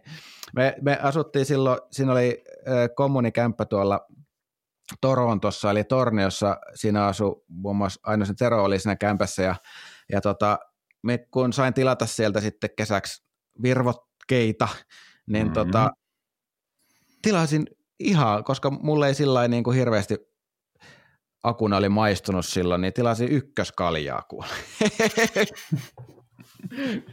No sekö kämpiksiä sitten lämmittää? Se, se kyllä. Joo, sillä Mutta tuota, kuulostaa kyllä niin kuin nuoren, nuoren miehen tuota, oikein semmoisilta auvoise, auvoiselta elämältä. Kyllä, silloin sitä oppi tuntemaan tuon niin talven tuoksun, tiedätkö, että missä vaiheessa talvea niin tuoksuu, että nyt on tuoksuu siltä, että on oltava alpeilla ja nyt tuoksuu siltä, että nyt on, nyt on tota, kevättä ja nyt tuoksuu siltä, että nyt ollaan Kilpisjärvellä. Ja, ja sitten sit me ymmärsin siinä vaiheessa jo sen ihmeellisen kahdeksa, viikko kahdeksan tota, taian, mikä aina oli tuolla levillä sitten silloin, kun asusti vielä lukioaikana siellä, niin että mikä siinä oli, mutta siinä vaiheessa aurinko alkaa olla jo sen verran korkealla, että se vähän niin kuin sulattaa lumen pintaa. Mm. Ja siinä vaiheessa on etelän hiihtoloma, kun ne tulee tunturiin ne kaikki etelän tytöt, niin se, sehän on niin kuin ihan mikä saa nuoren pojan täysin sekaisin. Ja sen ymmärsin kanssa jossain vaiheessa, että miten tämä vuosikello menee nyt. Eli, eli myös, myös, myös naiset kiinnosti tuota nuorta miestä niin kuin hiihtämisen ja elokuvien teon lisäksi. Se, se on pyhä kolminaisuus. no tota, No oliko se yhtä jiihaata sitten niin kuin tuota, siitä hamaan tulevaisuuteen vai tuliko elämään mutkia matka? No se oli kyllä, siinä vaiheessahan me sinne Kilpisjärvi hotellilla, kun oli öö, vapaalaskukisan televisiointia leikkasin, okkasin matskuja ja leikkasin siinä, niin tota, mietin siinä, että tämä on kyllä nyt, että olin lopettamassa, sitten seuraavana syksynä en enää, me on siis, en menisi enää opettamaan, eli me opetin aikuisopiskelijoita tuolla Torniossa sitten myös kesäisin ja tota, kaikenlaista kuvan käsittelyä ja, ja tota, leikkausta ja kuvausta. Ja, ja ajattelin, että nyt lopetan tuon opetushomman, että, että alan pelkästään tekemään näitä laskuaiheisia juttuja ja kesällä sitten hengaan tai jotain muita mainoksia. Liitty, ja, liittyykö se opetushomma sitten, niin kuin, mistä olet joskus maininnut, niin näiden tuota, muiden alan, alan tuota, miesten ja naisten niin kuin, tähän oman ammatin harjoittamisen tueksi kuvan tuottamiseen? Se, joo, se hiihtopumilukio, voi palata siihen myöhemmin vielä sitten, yes. tulee seuraavina vuosina. Niin tota, mutta sitten 2003, just siinä kun oli lokkaamassa ja, ja, ja tota, Kilpisjärven ilta-aurinko paisteli ja oli menossa saunaan seuraavaksi, niin sitten isä soittaa. Meillä on siis öö, ollut tuolla Kittilässä se nimeni kuin Raiders. Ja tota, Eli se oli siis äh, Kittilän kirkonkylällä tämä ravinto? Kittilän kirkonkylällä, joo. joo. Mutta sitten 2003 vuonna niin, niin oli tapahtunut näin, että ei enää kannattanut niin hyvin ja se kaikki meni konkkaan. Ja se oli mulla mun nimillä se koko hoito. Ja, ja tota, sitten sieltä yhtäkkiä paljastui jotain semmoista, joka tuli mun maksettavaksi nyt sitten, ja sitä tuli semmoisen pienen talon verran sillä hetkellä. Ja tota, sit se oli ikään kuin, mä olin just ajatellut, että tämä on nyt mun high life, ja tämä on tota, siistiä, nyt me pystyn lopettamaan nuo opetushommat ja tehdä pelkästään tätä, niin sitten tuli, että no aletaan maksaa nämä nyt heti. Mutta onneksi sitten No me aloin sitten maksaa sitä. Onneksi lakimies sai sen velkojien kanssa sillä tavalla, että, että sitä kiinteällä kuukausisummalla maksetaan, mutta kiinteä kuukausisumma, ja mulla oli ne opetustyöt olemassa, niin sitä kautta velkojat ymmärsi, että, että, tota, että tällä voisi olla mahdollisuuksiakin maksaa se. Ja sitten me jatkoin ikään kuin opetustyötä. Minkä, minkä ikäinen sä hetkonen, mä yritän niin tässä... Tämä oli 2003, eli mä olin silloin, mitä siitä tulee, mä 76, eli se on 27 lasken, kun mä oikein 26. Onko me se, on se aha, aika, oikein nuori aikuinen. Niin, mutta kuitenkin niin kuin semmoisessa Joo. elämänvaiheessa vielä, missä monella on niin kuin, ei välttämättä ole hirveästi huolta huomisesta, että on se oli, joo, niin mullakin oli siihen asti. Sitten 2008 se loppui se maksu, mutta, mutta siitä sitten ikään kuin vaan piti jatkaa sitä opetushommaa ja sitten me, mutta samalla oli ikään oli sitten rautakuumaisen laskupuolellakin sitten, että sitten pystyi kumminkin opetukset tein paljon kesäisin ja pystyin ottaa vielä yhden kaksi kuukautta talvella sitten kokonaan laskulle, niin kuin laskemiselle, että me tein sitten silloin noita leikkausduuneja tai tämmöistä mm. sitten tien päältä. Si- eli sulla tuli kuitenkin niinä, niinäkin vuosina niin, äh, 2004 Solid Powder 3 ja... Jep, sitten me tota, HDP perustettiin siis 2003 ja sitten mä olin ikään kuin sen pohjoinen linkki. Me tein sitten omia jotain pikkusia laskutuksia, valokuvauksia, jotain jonkun dokkarinkin siinä tuotin, leikkasin. Ja äh, sitten siinä samalla niin lähin semmoiseen turistivideofirmaan mukaan jo tehtiin. Täällä oli paljon brittejä ja silloin ne olivat tehneet VHS tämmöisiä, tämmöisiä turistivideoita niille aikaisemmin ja sitten DVD-aikakausi oli jo kovasti käynnissä ja me kehitettiin siihen hyvä formaatti ja sitten sitä tein vähän aikani. Siinä samalla, eli mulla oli niin pari, kol, pari firmaa ja se opetus ja laskuhommat ja, ja, ja no ei sit, en ihan oikeastaan hirveästi muista niistä vuosista, mutta tota, kumminkin pysty edelleen olemaan ole tuolla Alpeella vähän aikaa ja sitten loppuaika tehdä kovasti duunia. Mutta sitten semmoisia niinku, merkkipaaluja, mitä itselle tuli sitten niistä harmaista vuosista, oli oikeastaan toi öö, Hentosen Jarkko oli silloin semmoisessa Nissanin mainostoimistossa, joka, jolla oli, oliko se Pohjoismaiden Nissani, niin sitten kehitti hyvän formaatin, eli tämmöisen kutsu vapaalaskukisan tuonne Tamokdaleniin Norjaa, jonka nimi oli Nissan Arctics. Ja sitten pyysi, että alkaisinko me ohjaamaan sen sitten. Ja, ja se oli sitten tutustuminen tuonne Tamokkiin oikeastaan silloin vasta 2007, että Lyngeni, Lyngenissä oli rampannut ennen sitä. Hmm. Ja se oli semmoinen, se oli tosi, tosi hieno, isosti tehty vapaalaskuskaba ja sitten, sitten pääsi pääst, sitten samanen äh, Nissani oli sitten kesällä oli semmoinen kuin Outdoor Games, heillä oli semmoinen formaatti kuin Nissan Outdoor Games, niin sitten tota, Jarkko pyysi että voisiko lähteä sinne ohjaamaan, että tehtäisikö sinne tota, tiimi sinne ympäri, ympäri, oliko se nyt Eurooppaa, niin tuli tämmöisiä outdoor-tiimejä. Hmm.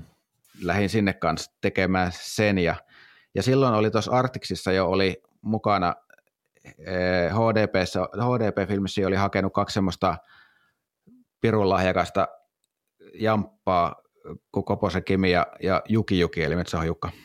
Kyllä. Niin, tota, niin ne oli hakeneet harkkaamaan ja ne, oli, ne tuli tuonne Arktiksiin sitten kuvaamaan, leikkaus, leikkaamaan ja ne sitten lähti myös tuonne Nissan Outdoor Gameseihinkin sitten niin kuin mukaan sitten ja, ja tota, sehän meidän piti keksiä tiimille nimi, koska pelkästään niin kuin Jarko kanssa tuumittiin sitä, että mikä tämä meidän tiimin nimi voisi olla ja keksitään nyt tässä joku nimi ja sitten se voisi olla jotain pohjoista mytologiaa ja sitten me googlasin sitä ja alettiin googlaamaan saamelaissanastoa ja sitten löytyi hyvä sanasto sieltä ja sitten mikä olisi hyvän kuulonen, mikä tarttuisi suuhun tosi kivasti ja mietittiin jotain tuntureiden nimiä ja ei toi ei tämä Golgoth, sehän kuulostaa hyvältä, Golgoth. Ja, ja no joo, sen tiimin nimi on Golgoth ja sillä oli vielä tosi hyvä merkityskin, kun se Tuossa on kolva. Kuulostaa, niin anteeksi mikä, kuulostaa mun mielestä joltain black metal-bändin nimeltä. Eikö, eikö, ihan mahdollinen Golgoth. Ja sitten kun, ne, sit kun se, se myöhemmin vuosina, niin Juki, Juki ja, ja Kimin toimesta teki ihan mieletöntä jälkeä siellä ja voitti kaiken mahdollisen, niin, tota, niin siitä, siitä, siitä tuli oikein semmoinen, se, se tarttu hyvin suuhun myös tuommoiseen ranskalaiseen suuhun. Ja, ja, ja, ja. Mut, se, mut siis... se merkitys, sillä on merkityskin, että et, et sillä on merkitys, se Golgoth on kolvakka, eli rykimiseen lopen uupunut, väsynyt hirvas. eli, eli tota, mieti, että tuolla on oma sana. Joo, tota, mun on pakko kysyä, että millä tavalla tämä liittyy, tai liittyykö tämä jollain tavalla tota, niihin maagisiin kasiviikkoihin vai tuota? joo, joo, joo, joo, täytyy, täytyy olla, että se oli siellä. Ihan vaan sanakirjaston. Harvoin, tai siis niin kerta kaikkea osu kohilleen. Onks, äh, ta, mä muistan, että mä oon joskus nähnyt tämmöisen Golgoth-tarran, mutta onko se niin nykyään jo ihan, ihan tuota, siirtynyt historiaan Joo, ja. se on kun, kun niin taitaa olla koko tapahtuma siirtynyt historia, mutta niin on tämä, tämä tota, nimikin. Joo. No HDP Filmsissä, niin äh, kerro siitä vielä, että eikö siellä ollut justiin tuota, Elekrepoli esimerkiksi HDP Filmsin tuottama ja Joo, onko ja siellä tästä... niin jotain muutakin sakkia, eli Itä-Aho on ainakin jollain sortilla liittynyt Joo. siihen, ja onko siellä muuta tämmöistä, mitä niin laskukansa saattaisi, saattaisi tunnistaa? No scrapbook oli ainakin, nyt kun tässä Flatlightin konttorilla on, niin tuossa seinällä on tuommoinen scrapbookin, ja se Heksi tuotti, ja Niemen Mikka siis ohjasi sen. Oikeastaan siitä voi joku muu, muu, muu jatkaa myöhemmin enempi sitten, Joo. mutta, tota, mutta, mutta siihen tuli, tota, meitä oli alun perin siinä, se jengi niin kuin hajaantui oikeastaan. Mm. Meitä oli Salokankaa Heksi, joka nyt on Pablon ö, toimari, oli siinä perustajajäsen Lassila Lauri, ö, Hentosen Jarkko, Jarkon kaveri ö, Jose oli siinä mie ja Kanasen Ari ja olisiko ollut Kanasen Arin veli myös. Ja sitten vaan pikkuhiljaa, kun jengi alkoi häviämään hyviin hommiin ympäriinsä, niin tota se ää, harveni se joukko ja sitten tota Pablo syntyi ja Itis tuli myös takaisin sitten reissusta ja, ja Elekreppi syntyi ja Itis tuli mukaan tuohon HDP-filmissiin ja HDPstä omaisuus, omaisuusjärjestä, osakejärjestelyiden kautta, niin sitten tuli sitten Pablo. Joo. Aivan. Ja, ja, ja HDP olematta, olematta ja sitten Pablo pääsi niin kuin, ja elää omaa hyvää elämäänsä. Hmm.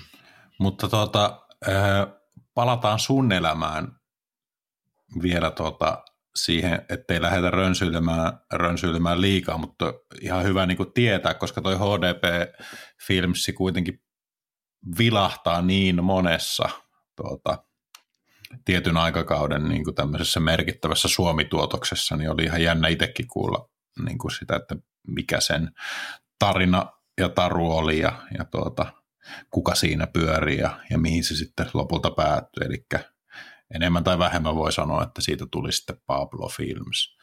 Joo. Mutta su, sulla itsellä niin, ö, oli kuitenkin vielä aktiivinen laskuura päällä niinä vuosina siellä ja, ja tuota, mä muistan, muistan tuota, vaikka, vaikka päädyittekin tuota, tai mainitsit jo tuossa, että, että päädyit niin kuin Lyngenistä ja, ja Kilpparilta tuota tonne, tonne tuota Tamokkiinkin sitten siihen Arcticax tai Arctics-kuvioon, niin mä muistan, että mä oon nähnyt joskus tuota kuvattua matskua niin Kilpisjärven alueelta hyvin paljonkin.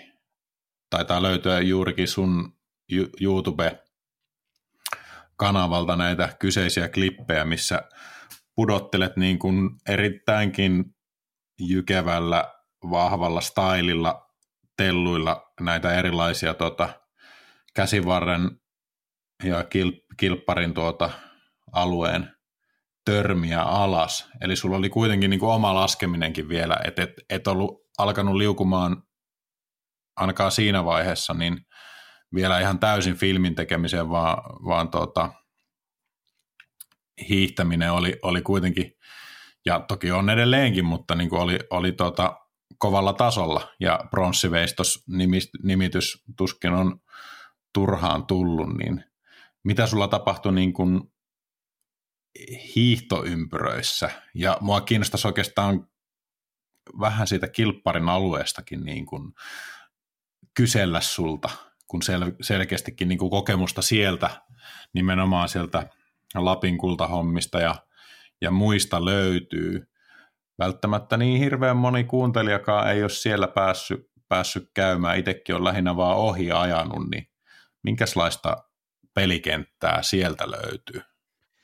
Joo, me, siinä oli, tämä liittyy tämä Kilpisjärven alueen tut, kartottaminen ja muu, niin siihen, että me etittiin aktiivisesti yhdessä vaiheessa semmoisia vapaalasku ö, paikkoja, joissa voisi pitää vapaalaskuskaboja. Pyhällä ne oli tosi monta vuotta.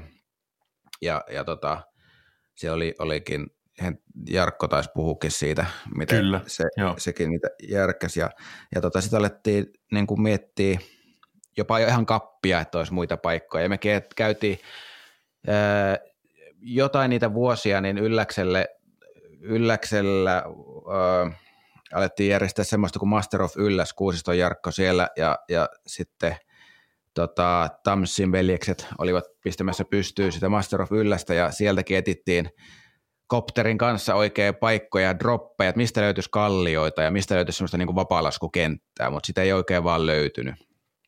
Ja sitten se äh, vapalasku SM sitten vietiin Kilpisjärvelle, kun siellä nyt sitä on ja hmm. sitä kenttää. Ja me oltiin päästy sitten sinne, olisiko ollut Skimbaajan avustamana, vai olisiko ollut, että Iltalehen jotain artikkelia varten, niin me käytiin yhdellä porukalla tutustumassa sitten olisiko ollut jotain 2000 luvun alkua, totta kai sekin oli, mutta 200 jotain, niin sitten käytiin tutustumassa laskupaikkoihin siellä, käytiin laskea Peltsanilta alas, Moskukaisilta sieltä, sieltä vierestä alas ja sitten Termisvarri. Alettiin katsoa, että mistä täältä voisi laskea.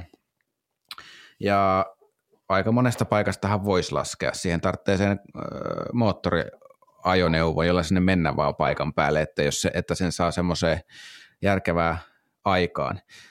Me tehtiin silloin, oli tämmöinen kuin Lapinkulta Challenge-tapahtuma, opiskelijoiden seikkailukisa-tapahtuma, jota, jota Ikosen Pasi oli toinen, toinen niistä henkilöistä, jotka sitä sitä laittoi pystyyn ja, ja hän tiesi tätä aluetta ja hänen avustuksellaan täällä Lapinkulta Freeride Campista alkoi tapahtumaan ja me alettiin kartoittaa näitä laskupaikkoja siellä, että mistä saisi laskettua, mistä saisi hyvää matskua.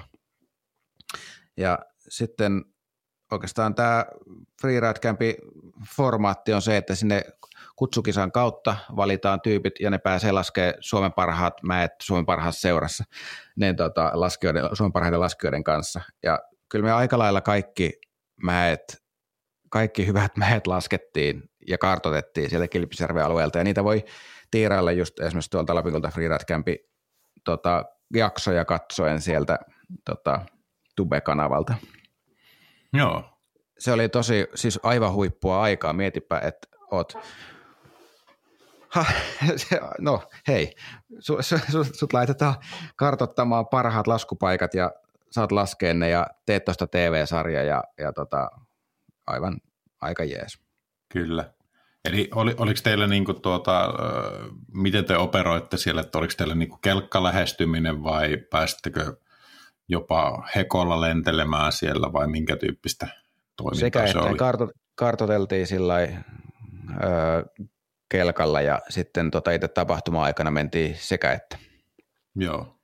Miten, miten jos näinä päivinä ajattelet, niin, niin, niin tota, miten se kilpparin alue, niin tarjoako se tämmöiselle niin kuin vapaa-laskuharrastajalle, minkälaisia haasteita ja elämyksiä se voisi tarjota vaikka mulle, jos mua kiinnostaisi lähteä sinne. Semmoinen Suomi, siis aivan superhyvää laskuahan siellä on varsinkin tuota, kun kelit on kohilla tänä vuonna on hyvät kelit, siellä on paljon lunta.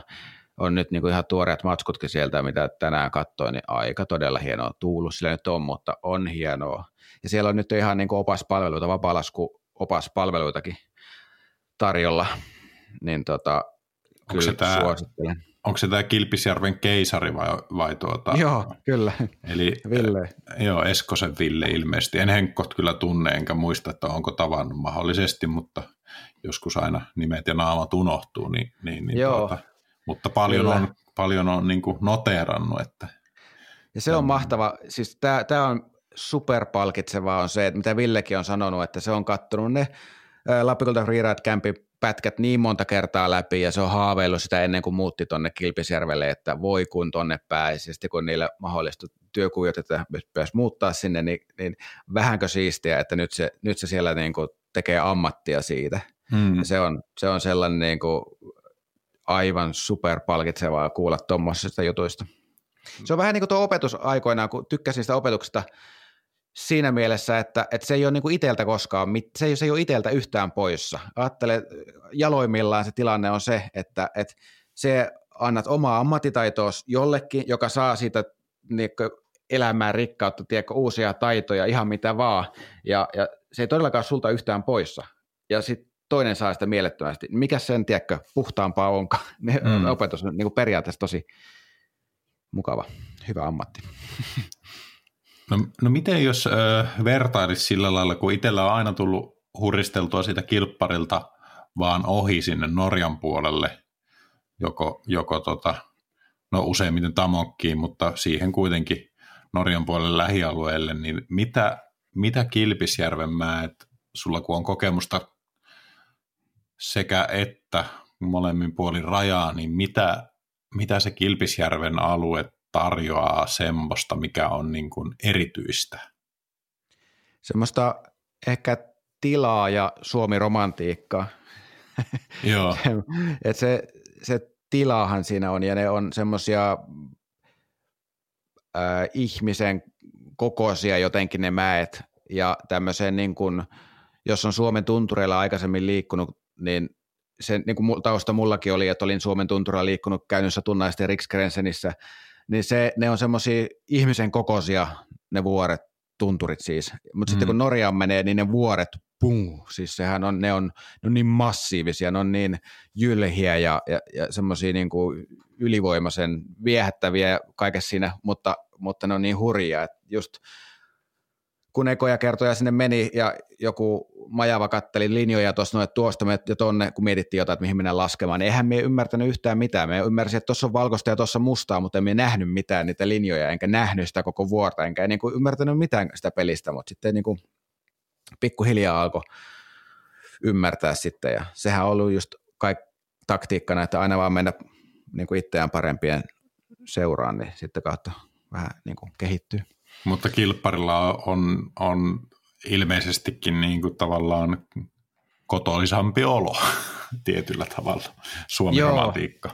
Joo, se on, se on tosi, siis Termis, Termisjärvi, Termisvarri siinä vieressä ja niin tota, onhan siis, siis siellä on hurjia kuruja, ja, mutta se on niin upea, kun sinä tuvan terassilla kattelet, jot kaffetta ja kattelet sitä mäkeä siinä edessä ja, ja tota, se on siis tosi, siinä on sitten avaruutta, sitä, sitä mitä turistikin tänne tulee kattelemaan, että täällä on sitä avaruutta, niin se, sitä niissä on, niin Kiivisjärven mäissä kyllä on. Mm. Se on niin kuin toisaalta myös eri luonteinen ö, reissu lähteä sinne, että sä joudut menemään sinne pitkälle erämaahan.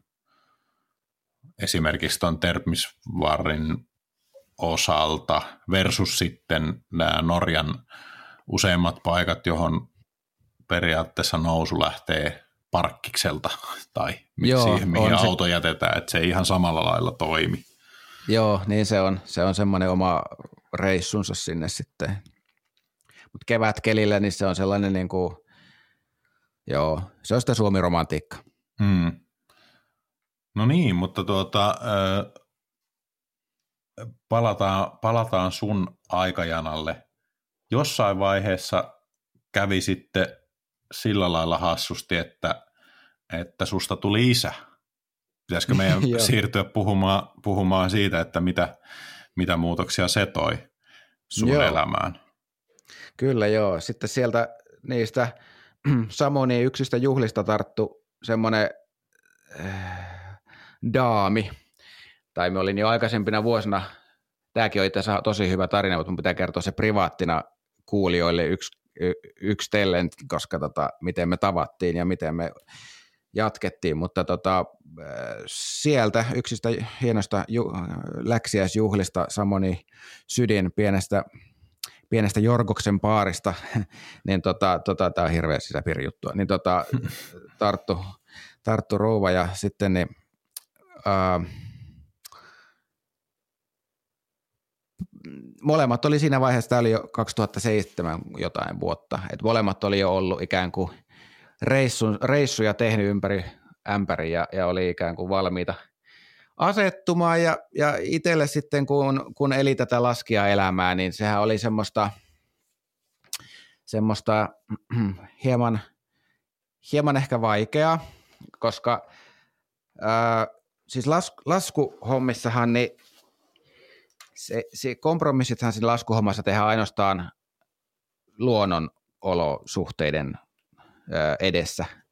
Ja, ja silloin se porukka, joka sinne on mennyt sinne vuorelle, niin sitten miettii, että onko tämä hyvä meininki vai ei, onko tämä turvallista vai ei, ja sitten jos luonnonolosuhteet on erit. Mutta sitten tämä, tämä tämmöinen...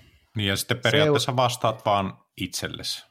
Joo, niin. joo ja, ja sitten se, se, se, se, mitä siellä ollaan tekemässä, niin se on hyvin egocentrista hommaa, että siellä ollaan katsomassa maisemia, okei, porukassa kyllä, elämässä se mäki ylös, nauttimassa, pitämässä hauskaa, ja sen jälkeen endorfiinipöllyissä alas sieltä, ja, ja niin kuin upeita käännöksiä hyvässä porukassa jälleen kerran, sitten näet ne jäljet siellä, ja, ja tota, nautit kaverien laskut ja, ja näin. Se, ja, ja, ja se oli aika lailla semmoista. Nyt sitten tuli tämä lapsihomma, mm. mutta olin siihen jo ikään kuin, että ei kai siinä lähdetään, lähdetäänpä siihen sitten. Ja, no siihen kävi niin sitten lyhyesti, että se tota, meidän esikoinen, niin sillä todettiin paha sydänvika ja, ja se leikattiin heti, heti tota, että keuhkoihin ei mennyt veri, eli sitten mulla ikään kuin kaikki jäi, kaikki, kaikki jäi vähäksi aikaa pois, että me en halunnut edes miettiä mitään muuta kuin, että kunhan tästä nyt niin kuin tuosta päästään tota, vai jaloille. tai että tuommoisen niin isomman kriisin, okei se konkka, se oli pikkukriisi, mutta se kun on terveydestä tai oman lapsen terveydestä kyse, niin ei ole enää millään mitään merkitystä, vaan että sitten sit, sit sitä vaan ihminen menee niin kuin siihen moodiin, että et, et katsoo vaan positiivisesti, katsoo vaan, kaikesta näkee pelkästään sen hyvän jutun siellä edessä ja no niin se sitten menikin hyvin, että kaikki onnistui ja, ja kaikki menee hyvin edelleen. Mutta sitten kun, kun nyt tämän Mun eka lapsi syntyi 2008, toka 2010 ja nyt kolmas 2015. Eli näitä on nyt hyvä linja, hmm. koko ketju. Niin tota, Mutta sitten siinä samassa, ää, siinähän on, siinähän on semmoisia, me yritän tätä analysoida itseäni tai, tai te, tekemisiäni ja i, i, jotenkin semmoisen niin evoluution kautta. Ja nyt mm. jos miettii evoluution kautta, niin mieshän on aika tämmöinen yksioikoinen sälli, että se takoo rintaa ja metsästää ja kalastaa ja tuonne, tuonne rouvalle sitten tai perheelle ne, mitä se saa aikaiseksi tuolla temuttua. Ja, ja sitten taas nainen, joka on niin kuin ihan eri planeetalta, niin monimutkainen ja niin, niin tota, lahjakas sosiaalisesti, mitä miehet ei ikinä ole, niin nyt sitten, nyt sitten niin tota, se ajatus karkas ajatus karkas. Ei se mitään, sä voit tuota tarjota, äh, kokeilla löytää palloseinää täältä päästä, koska vaikka musta ei äh, laskemisen ammattilaista ollut missään vaiheessa tulossakaan, se oli taitojen puolesta aika selvä asia, mutta ei olla siinä niin kaukana toisistamme, että mullakin ensimmäinen lapsi syntyi 2009 ja sitten toinen 2011, että oltiin kuitenkin niin kuin tietyllä joo, tapaa. Ja, ja ihan yhtä lailla mullakin oli niin kuin vielä siinä vaiheessa niin kuin semmoinen hyvin, hyvin egoistinen näkökulma siihen, että nyt nautitaan elämästä, nyt lasketaan, nyt juhlitaan ja, ja tuota, sehän oli juuri sitä, mitä vaikka niin kuin oma lähipiiri tai kaveripiiri teki, että mä olin toisaalta myös ö, suhteellisen nuori, että että tota, olin just kerennyt 23 täyttämään, kun esikoinen, uh, joo. esikoinen syntyi, mutta, mutta tuota, niin kuin oma, oma kaveripiiri koostui, koostui kuitenkin niin semmoisista ihmisistä, jotka ei vielä ihan paria poikkeusta lukuun ottamatta, niin tämmöisestä vauva- ja perhearjesta tiennyt yhtään mitään. Et se on hassua, oli... miten siinä, siinä häviää, tai siinä muuttuu se piiri tosi nopeasti sitten semmoisiin tyyppeihin, joilla on se sama vaihe menossa. Mm. No mun, mun täytyy omalta osalta sanoa, että mulle ei ollut löydettävissä niitä, niitä tuota, siinä vaiheessa, että niitä ei vaan yksinkertaisesti ollut, kun ö, lähipiirissä kalta, käytännössä niin tuota, kaksi tämmöistä perhettä, jotka oli kutakuinkin samanikäisiä, jolla oli sitten niin kuin – skidi, eli tuota... Hassua kyllä, mutta itselläkin oli vähän sama, että ei ollut sillä niin kuin ihan just lähipiirissä semmoisia. Että, että mun, mun osalta ainakin sillä lailla, että, että täytyy tietysti äh, ensinnäkin omaa vaimoa kiittää siitä, että en koe kyllä, että olisin niin kuin pahasti joutunut äh, omasta elämästäni sillä lailla luopumaan, että, että hyvin paljon on kuitenkin saanut mennä ja tehdä, mutta olin toisaalta hyvin kiitollinen, että esimerkiksi kerkesin unelmoimani reissun tehdä Japaniin 08 ennen lapsia, koska sitten pääsin seuraavan kerran heti perään 2018 uudestaan.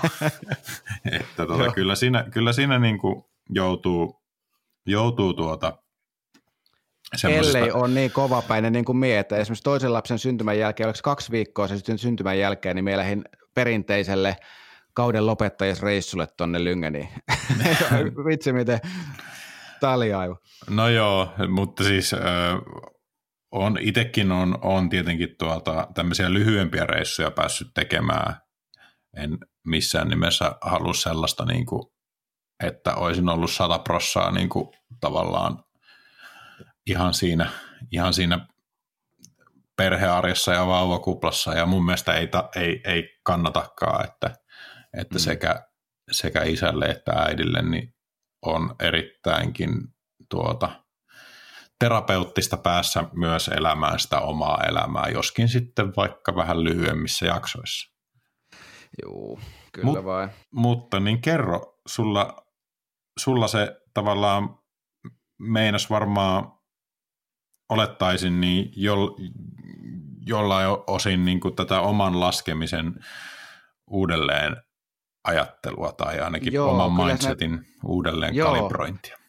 Joo, sitä, noin se voisi sanoa, että siinä samalla me sitten samalla hyppäsin semmoiseen firmaan mukaan just ennen kuin alettiin lapsenteko puuhin, niin tota, semmoisen kuin Forest Camp Entertainment, jossa mun opiskeluajan ää, opettaja, joka opetti tässä luonto- ja seikkailuvuoksen erikoistumista, Pano Pohjola, hän on semmoinen pitkän linjan mainoskuva ja, ja valasia tuolta Helsingin päästä, oli tullut alun perin rakentamaan tätä Tornion Medianomi-linjaa 95, mm-hmm. niin hänen kanssa pantiin sitten eh, näin, että siinä vaiheessa mulle ammatillisesti se olisi aivan loistava kombo, ja 2007 menin siihen sitten.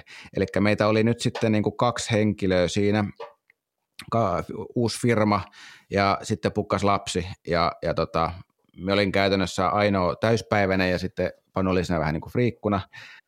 Oli uusi firma, oli, oli uusi lapsi, yksityisyrittäjä, niin tämä, ja sitten halusi kuitenkin olla ikään kuin tämä laskija vielä. Ja oli uusi tuotantoyhtiö ja, ja jotenkin tämä alkoi olemaan vähän niin kuin heviä. ja sitten samalla, samalla sitten itse niin kuin vaan kriiseli sen kanssa, että mitä minä olen. Olenko minä enää laskea? Olenko minä nyt tuotantoyhtiön toimitusjohtaja? Mikä minä olen? Ja, ja sitten oli tämä kaikki esikoisarki vielä siihen päälle, että ekan lapsenhan kanssa se on tällainen, kaikki on vaikeaa kaikilla. Siis mm. oli se kuinka helppo tai vaikea tapaus, niin musta tuntuu, että se on aina aina se on niin kuin limiteillä. Mm. Mutta sitten kuitenkin niin lähdettiin toiseen, 2010 tuli toinen, sitten me just niin kuin, en ollut päässyt vielä oikein niin kuin tämmöisille leveleille, vaan edelleenkin kriisellistä, että pitäisi päästä mäkeen, pitäisi päästä mäkeen. Koko aika oli sellainen olo, että pitäisi olla enempi mäessä ja pitäisi päästä mäkeen ja olin varmasti niin kuin tosi huono äh, tämmöinen, niin kuin, oikein tiedä, olinko hyvä missään siinä vaiheessa. Niin. No, Oliko sulla kuitenkin niin kuin tavallaan semmoinen illuusio vielä, että, että kaikkea pitäisi niin kuin pystyä tekemään joo. ja suorittaa täysillä? Joo, joo. Kato, koska siis tuo suorittaa täysillä. Mullahan oli, koska olin treenannut pienestä pitää tai niin kuin teiniästä eteenpäin, treenannut ikään kuin täysillä, mitä, viisi vuotta. Oli hyvä kuosi ja sitten alkoi kaikki nämä ammatilliset jutut menee tosi hyvin ja kuosi oli edelleen pysynyt hyvänä niin nyt sitten yhtäkkiä ei vaan ehi tekemään sitä kaikkea. Ja silloin kun on hyvä, hyvä kunto, niin jaksaa työtäkin pahtaa. Tätä me ollaan juteltu joidenkin tämmöisen äh, alpinistien kanssa, vaikka jotka on lopettanut aktiivisen uran, niin sitten ne, sit ne jaksaa vaan niin kuin täysillä opiskella, ne jaksaa täysillä tehdä töitä, koska niillä on sitä kuntoa. Ja se on yhtäkkiä vaan niin kuin tuntuu lomalta. Mm. ne, ne samalla sitä itsekin vaan paahto eteenpäin ihan hullun lailla. Ja, ja kyllä se oli, oli tota, ehkä niin kuin, jossain vaiheessa sitten älysin tai, tai tuli sitten semmoinen niin kuin rauha siihen tekemiseen. Se tuli oikeastaan niistä ajatuksista, mitä semmoinen se, semmoinen jamppa, joiden kanssa, jonka kanssa aina vuosittain syvällisiä juteltiin, kun Andreas Fransson tapasin sen joskus Ylläksellä ennen vuosituhannen alussa. Se on semmoinen, silloin laski tellua – ja sitten hänestä tuli semmoinen ö, ka, kansainvälisesti arvostettu eturevin ski mountaineering legenda, joka menehtyi traagisesti Argentiinassa ö, vyöryyn, niin tota, hän oli niinku suuri ajattelija ja teki, teki isoja juttuja maailmassa ensimmäisenä, mutta hän, silloin kun esikoista olin saamassa ja laitoin tekstaria hänelle, että no, nyt on tulossa tämmöinen, niin hän sanoi vaan, että no niin, hyvä – uh, good for life, bad for skiing. Ja, ja sitten hmm. jonain, jonain keväänä sitten, kun taas jostain raatailtiin ja, ja kun se kertoi tästä ajatuksestaan tästä että ollaan tätä samaa univers, niin kuin oma itse ollaan samaa, samassa niin kuin universumissa vuorten kanssa ja, ja ikään kuin tätä tämmöistä niin kuin metatason yhteyttä siihen, niin sitten yhtäkkiä yhtenä keväänä ää, toukokuussa tuolla Lyngenissä, ää, olisiko ollut nyt sitten 2011, 12 tai jotain, niin tuli sitten semmoinen ikään kuin, ehkä olin päässyt kriisien yli tai perheenä oltiin päästy, tai oli varmaan aika sietämätön silloin, mutta sitten päästy yli ja tuli semmoinen olo, että mulla ei enää olekaan yhtäkkiä kiire sinne vuorille. Mä ikään kuin vaan jotenkin siinä hetkessä kypsyin. Y- y- se tuli vain yhden reissun aikana, tuli sillä yhden, yhden siellä olemisen aikana tuli, että nyt se loppu, se kiire. Ei, että mulla olisi ennenkään ollut semmoinen, tai, tai mulla oli sitä ennen semmoinen hirveä polte sinne, mutta ei mulla ei ollut mikään semmoinen tikkilistä polte, että mun pitää tehdä näin ja näin monta kurua tai näin tämmöisiä reittejä laskea tai olla radikaali. Multa mulla oli vaan polte koko aika sinne vuorille, mutta nyt sitten sit silloin tuli se, että jotenkin kelasin sitä, sitä tämmöistä sitä yhteystasoa, että okei, että vuoret on tuolla koko ajan, ne on ollut siellä ennen mua, ne on mun jälkeen siellä, ja, ne, ja se ikään kuin, että ne vuoret on, tämä on syvä, mutta ne vuoret on niin kuin minussa koko ajan myös, ne on, ne on tuolla ja ne on minussa, ja, ja aina kun ää, tuli vaan semmoinen niin hyvä olo. Ja että aina kun pääsee sinne, niin on, on yy, todella hyvä olla. Jokaisella reissulla sen jälkeen, kun on päässyt Tomokki-Lynge, niin, niin tota on, mun tavoitteena on ollut, ensimmäinen tavoite on ainoastaan ollut, että pääsee hengittämään vuori-ilmaa, ja se on aina täyttynyt. Toinen tavoite on, että pääsee näkemään ne vuoret. Se on ö, monesti täyttynyt ja sitten kolmas tavoite, josta pääsee liikkumaan siellä ja sekin on melkein aina täyttynyt, niin sitten ikään kuin se leveli siihen, että siihen olemiseen siellä, niin, niin se toi kaikkeen tekemiseen hirveä, hirveästi, tuota, ö, hirveästi rauhaa ja, ja sitä kautta myös siihen niin kuin, mulla niin kuin täytyy sanoa, että vasta siinä vaiheessa olin tarpeeksi kypsä ajattelemaan sitä, että mitä jos mulle kävisi jotain siellä vuorilla. Sitä me ollut siis, se, se tuli vasta, vasta sitten, kun lapset oli vähän niin kuin, ei heti lapsen syntymän jälkeen, vasta, vasta sitten myöhemmin olin tarpeeksi kypsä ajattelemaan sitä. Hmm. Oliko sulla tullut siinä niin kuin joku semmoinen yksittäinen tapahtuma, että oliko niinku käynyt vaikka jotain, mikä oli saanut sut ajattelemaan vai mistä sä luulet, että se lopulta loksahti tavallaan kohalleen? Siinä ei ollut mitään semmoisia, sillä vuorille oli menehtynyt ystäviä, mutta ei ollut tota yksittäistä tapahtumaa, joka olisi niin kuin järkyttänyt mua, vaan se tuli onko semmoisen kelauksen kautta, tai se oliko, että olin sitten tota, saanut levätä tarpeeksi, tai oli kotona hy- asiat hyvin, että oli niin kuin hyvä olla sillä hetkellä tai jotain. Mm. Koko, kokonaisuudessaan se kumminkin sai laukeamaan semmoisen pahan lukon siellä. Mm. Kun mulla on ollut hirveän aikaisesta vaiheesta jo selvillä se, että mitä minä haluan tehdä elämässä, mikä mua niin kuin vie eteenpäin. Se on oikein tuo laskeminen ja nörttäily, outdoor ja, ja, ja, ja nörttäily. ja tota, siksi mulla on ollut aika niin kuin helppo mennä niitä kohti. Sitten on mä, mä oon löytänyt se ammatin, mä oon löytänyt sen laskemisen ja laskeminen on edelleenkin se niin kuin super tärkeä osa elämää, se ei poistu mihinkään. Mutta sitten aloin miettimään ja tai huomaan, että eihän moni ihminen löydä koko elämänsä aikana sitä, että mitä ne haluaisi tehdä. Se on tota, tästä nyt oikeastaan nyt heitän tämmöisen nopean pallon sulle, että mitä ajatuksia sulla on tästä näin, että mitä mieltä se oot siitä hyvinvoinnista kautta ihmisten pahoinvoinnista, että,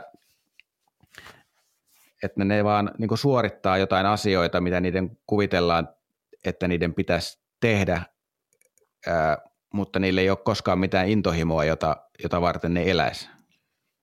Niin, no nämä on varmaan niitä just niitä elämän semmoisia syviä ikuisuuskysymyksiä, joita samalla lailla itsekin on tullut pohtineeksi ja mä en tiedä, että onko mä vielä itselleni saanut semmoista samanlaista rauhaa tai selvyyttä elämässä tuota, aikaiseksi, että, että kuten kerroin, niin vaikka mun kohdalla niin äm, lapset astu kuvioon sen verran nuorena, että siinä oli niin kuin oma, omakin tuota nuoruus hyvin paljon kesken. Ja sitten se mun kipuilu liittyi siihen, että, että no vitsi, että kaverit on tuolla, tuolla noin ja ne matkustelee ja on vappulounaalla ja meikäläinen istuu täällä jossakin kirjastossa kirjoittamassa gradua ja vituttaa ja tämmöisiä, joo, joo. tämmöisiä tuntemuksia ja, ja tuota sitten ähm, toisaalta myöskään semmoinen niin ammatillinen minäkään ei ole tässä oikein vielä selvinnyt, että mä oon vähän niin kuin tehnyt kaikenlaista, mitä, missä ko- kokee, että, että olisi niin kuin jollain lailla jotain tuota annettavaa ja vähän niin kuin ehkä tavallaan ajelehtinutkin siinä, että olihan mulla, mullakin vaikka sillä lailla, että mulla meni se oma, oman gradun kirjoittaminen sen verran hyvin, että esimerkiksi proffat yritti saada mua, että, että no niin, että väitöskirjaa ja ei muuta kuin alat tutkijaksi. Ja no se nyt ei va, oikeastaan siinä vaiheessa kyllä ainakaan niin vai, tuota, tuntunut yhtään, yhtään mielenkiintoiselta, mutta, mutta tuota, kai siinä semmoinen pieni, pieni niin kuin semmoinen epävarmuus on seurannut tyyliin läpi elämän, että, että tuota, mitä mun oikein niin kuin pitäisi tällä tiekka ajallani täällä mm. maapallolla tehdä. Kyllä. Ja, ja sitten toisaalta on miettinyt sitä, että, että no tuota, vaikka omat lukiokaverit alkaa olemaan niin kuin jossain semmoisissa tyyliin työtehtävissä, että tittelit alkaa seellä pikkuhiljaa.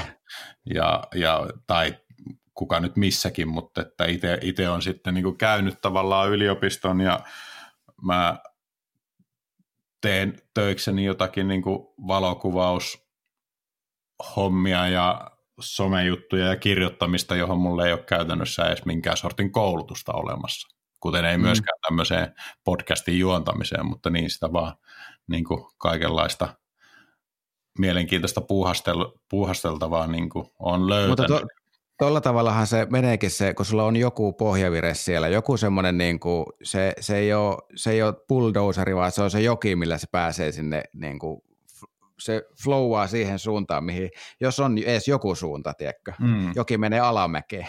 niin, niin, niin. Et jonnekin tuota, ja, ja sitten mutta onhan sullakin, että sulla tämä, mitä sä teet, niin kuin mm. kaikki on kiittänyt, kaikki, toivon, että tästä nyt joku Jeni joskus, nyt kun saat vähän myytyä tätä näin, niin jostain tulee tästä näin, että tämä ei ole pelkästään niin kuin tämmöistä kulttuuria rikastuttavaa ja näitä tarinoita esiin tuovaa joku pioneerityötä, vaan, vaan tota, mutta sulla on, sulla, niin kuin, sulla on tämä mielenkiinnon suunta ja niin kauan kun sitten se on, niin hyvillä vesillä jatkaa. Joo, kyllä. Siis niin kuin, sehän on ollut niin kuin tavallaan kivaa. Kaikki tuota tämmöiset projektit, mitä on päässyt sitten vaikka tämän lajin ympärillä tekemään, että, että mäkin innostuin niin todenteolla vaikka tuosta valokuvaamisesta sen verran myöhään, etten oikeastaan päässyt gameihin vasta kuin sitten tuota, semmoiseen aikaan, jolloin esimerkiksi kaikki lumilautamediat on on jo melkeinpä kuollut ja kuopattu. Ja, ja niin kuin palkallisia keikkoja on tarjolla lähinnä niin kuin sitten ö, näiden brändien kautta. Joo. Silloin kun harvaseltaan niitä, niitä tuota eteen tarjotaan. Enkä mä oikeastaan koskaan ajatellut sitä, että, että tuota mun kannattaisi pyrkiä, että on kuitenkin muita ihmisiä, jotka on tehnyt sitä niin kuin tavallaan pidempään ja jo, jolla on, jolla on niin kuin vahvempi tausta siinä, mutta sitten kun mä oon pyydetty johonkin tuota kuvaamaan, niin, niin kyllä mä oon sanonut, että, että totta kai mielellään lähden. niin, niin, niin tota, sitä mä meinaan, että tässä on niin kuin tavallaan toisaalta on, onnellisena niin kuin aj, ajautunut ja ajelehtinut tämmöisiin prokkiksiin, missä nyt, nyttenkin on, on mukana ja, ja tuota, Mikähän se alkuperäinen kysymys on? kysymys on. mutta, mutta siis ka, kai, kai tässä nyt kuitenkin oli kyse siitä, että, että tavallaan kun on semmoista pientä niin kuin, pientä semmoista niin kuin, ö, ahdistuneisuutta tai, tai ehkä semmoista niin kuin epäilyä, että, että, tuota, että mitä tässä oikein, niin kuin, että teekö mä niin kuin järkeviä asioita mun ajalla ja, ja, ja kaikkea, kaikkea tämmöistä. Ja, ja tuota, no, no mulle ei ole ollut sitä kipuilua tosiaan, niin kuin sanoinkin, että, että mun pitäisi niin kuin omalla laskemisella miellyttää juuri ketään muuta kuin itseäni, niin, mm-hmm, niin kyllä. Tuota, se, sehän on silleen vähän siinä mielessä helpompi kuin sulla, että, että jos Ei, sulla... paitsi, että, tai onneksi, onneksi jossain vaiheessa tässä, siis rahaahan tästä en ole saanut muuta kuin, olisiko ollut silloin ihan niitä Lapin kulta bisseaikoihin. Mm. Et sen jälkeen kaikki on ollut ihan vaan niin kuin gearia, tai ja pal, no palkan on saanut tietenkin tehdystä työstä, että jos on ollut koulutuskuvaus, mitä liekkeikkoja, niin sitten on saanut palkan, mutta ei ole ikään kuin tämmöistä, niin kuin, se ei ole mun, mun parhaimmillakin se toi vaan niin kuin kolmasosan, niinäkin aikoina se toi niin kuin kolmasosan, mm. on ollut parhaimmillani kolmasosa ammattilainen. Mm. Mutta sitten tietenkin siitä syystä, että on tullut nämä kaikki ne, ne konkat ja muut, että on pitänyt tienata enempi, niin sinne Eh, alle, niin sitten ei ole pystynyt hakeutumaan ihan täysille. Toisaalta en tiedä, olisiko edes, ei olisi varmaan Tellu, Tellu Prolle löytynytkään semmoista saumaa.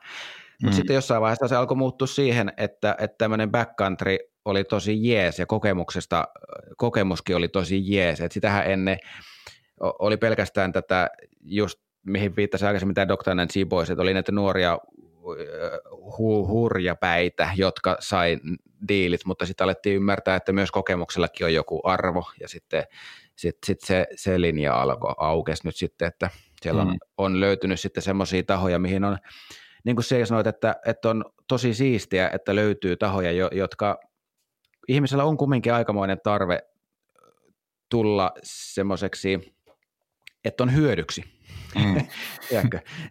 niin sitten sit on löytynyt myös ulkoilma kentältä on löytynyt semmoisia tuotemerkkejä, joille on päässyt olemaan hyödyksi, joille kokemuksesta on hyötyä, että et se, et se ei ole niillä pelkästään niin, että nyt nämä designerit suunnittelee jotain ja sitten myyjät, myyjät myy niin pirusti sitten sitä vaan, että kyllä onneksi ne on tota, joo. Niin, ehkä meillä molemmilla on se just se sama juttu, että me ollaan sitten taas niin kuin tavallaan sen meidän laskemisen kautta opittu tämmöisiä taitoja, sulla toki niin kuin myös, että sä oot, sä oot vaikka niin kuin kuvauspuolta opiskellut, mutta että kerryttänyt taitoja, joita sitten niin kuin hyödynnetään sekä lajin sisällä että sitten ihan peruspäivätöissä.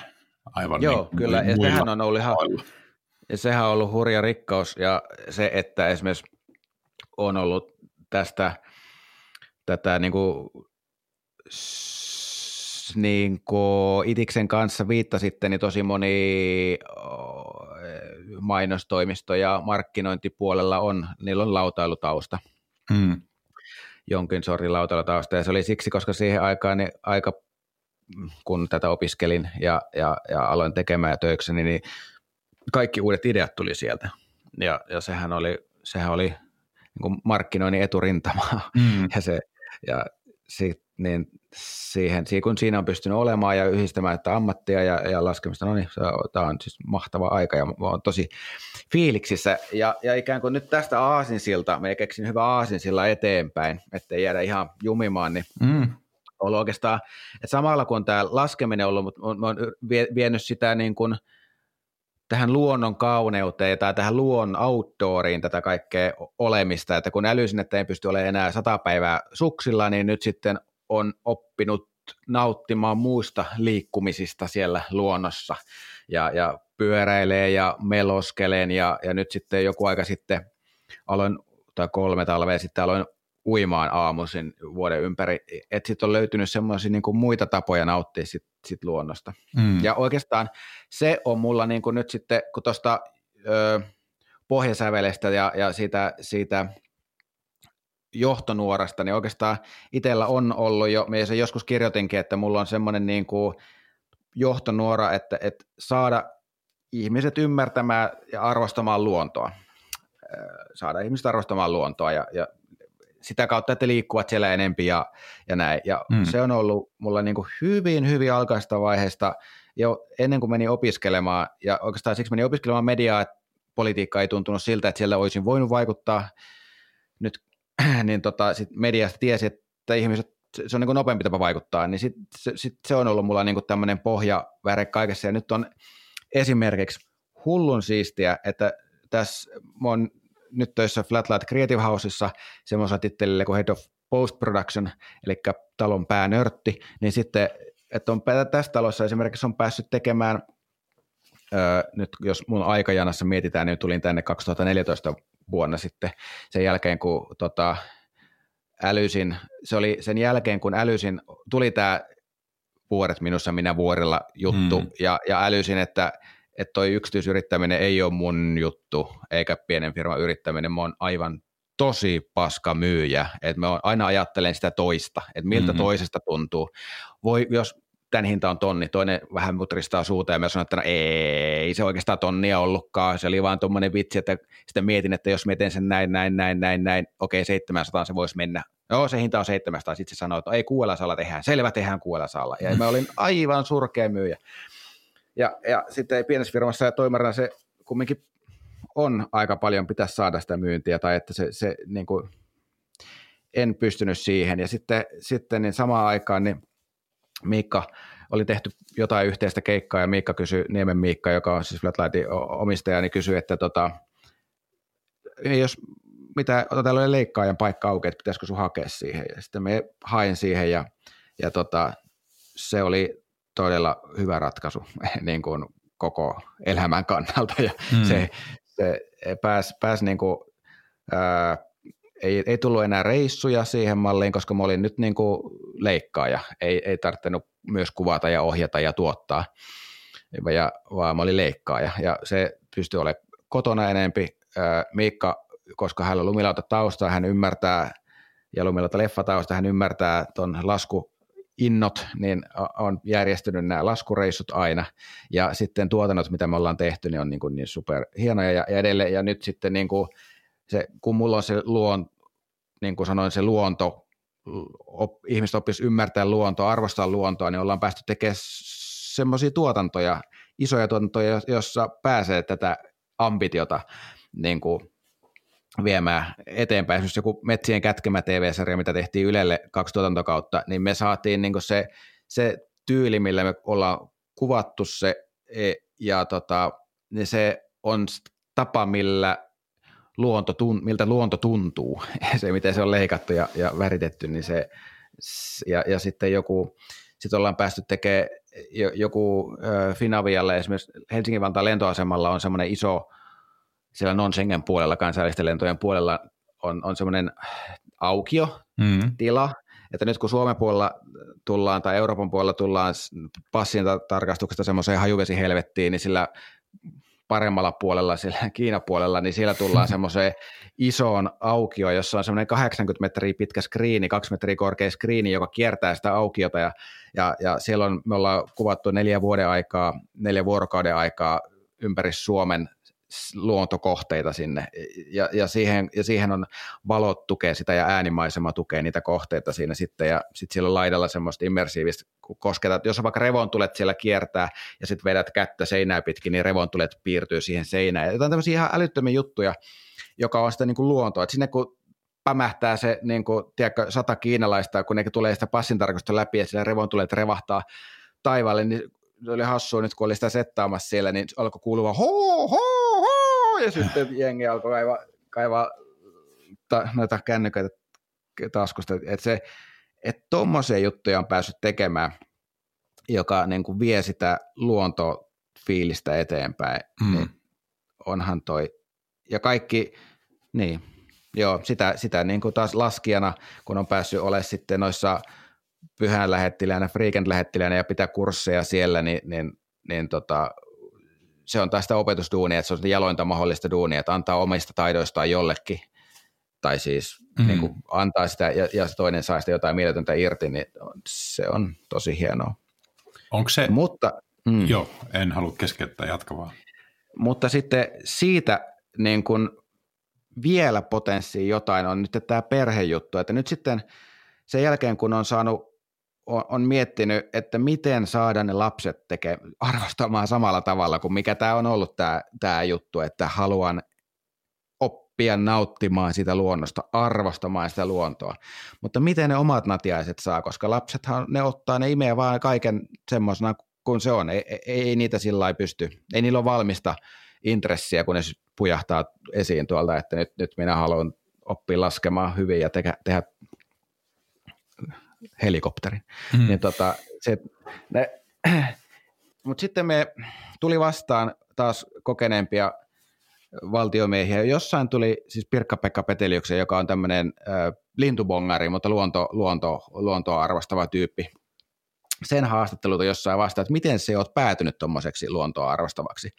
Ja samaan aikaan tuli samalla viikolla jopa tuli tämmöinen niin kuin jonkun muun luontoaktiivin, öö, miten hän on päätynyt. Ja oikeastaan, ja molemmat sanoi sen saman, että no meidän vanhemmat vei sinne luontoon ja ne tykkäs siitä. Ja nyt sitten onneksi on sattunut semmoinen rakas, rakas lasten äiti, jonka tuossa elämää jakaa, joka arvostaa ja joka, joka haluaa sen luontoon vielä enemmän kuin minä ja, ja, tar- tarvitsee sitä vielä enemmän kuin minä, niin, niin sitä kautta on sitten oppinut sen, ne, ne lapset vaan, niin kuin nämä asiantuntijat mulle sano, niin he, he, heidät on viety sinne, jossain vaiheessa ei, he ei tykänneet siitä, mutta vanhemmiten he vaan kaipas sinne ja, ja tota, sitten se on, on heillä edelleen tärkeä osa elämää. Ja sitä kautta mä oon, luulen olevani hyvällä tiellä nytten, koska on, on saanut ne kaikki tykkäämään mäenlaskusta. Kyllä. Se, se olikin, se olikin niinku ehkä se viimeinen teema, mihin me, mihin me voitaisiin pureutua tuota, sun kanssa, on lapset ja lasten kanssa laskeminen. Mutta öö, mä sanon sitä ennen, tai kysyn, kysyn tuota, semmoisen, niin mikä mulla on tavallaan, tota, kun mainitsin aikaisemmin, että, että silloin tällöin tulee semmoisia oloja, että no, että ne kaverit on niissä hienoissa duuneissa siellä jossain, niin mikä mua rauhoittaa sitten on se, että, että no eihän semmoinen niin kuin duuni tavallaan, tai mä en näe semmoista niin kuin itsessänsä niin arvokkaana, että mä näen sellaisen vaan välineenä, että jos vertaa sitten siihen, että kun itse pääsee, pääsee silloin tällöin olemaan luonnossa, nimenomaan parhaimmillaan kuvausreissuissa, niin, niin, niin tota, sitä osaa arvostaa, että se on niinku semmoista laadukasta elämää. Ja sen takia mä tykkään myös toisaalta niinku asua Lapissa, Rovaniemellä, että ehkä tässä on se elämän laatu kokonaisuutena niin kuin se, mikä on sitten niin kuin arvokasta. Niin onko sulla itsellä, pääseksä töitten puolesta sitten viettämään aikaa luonnossa?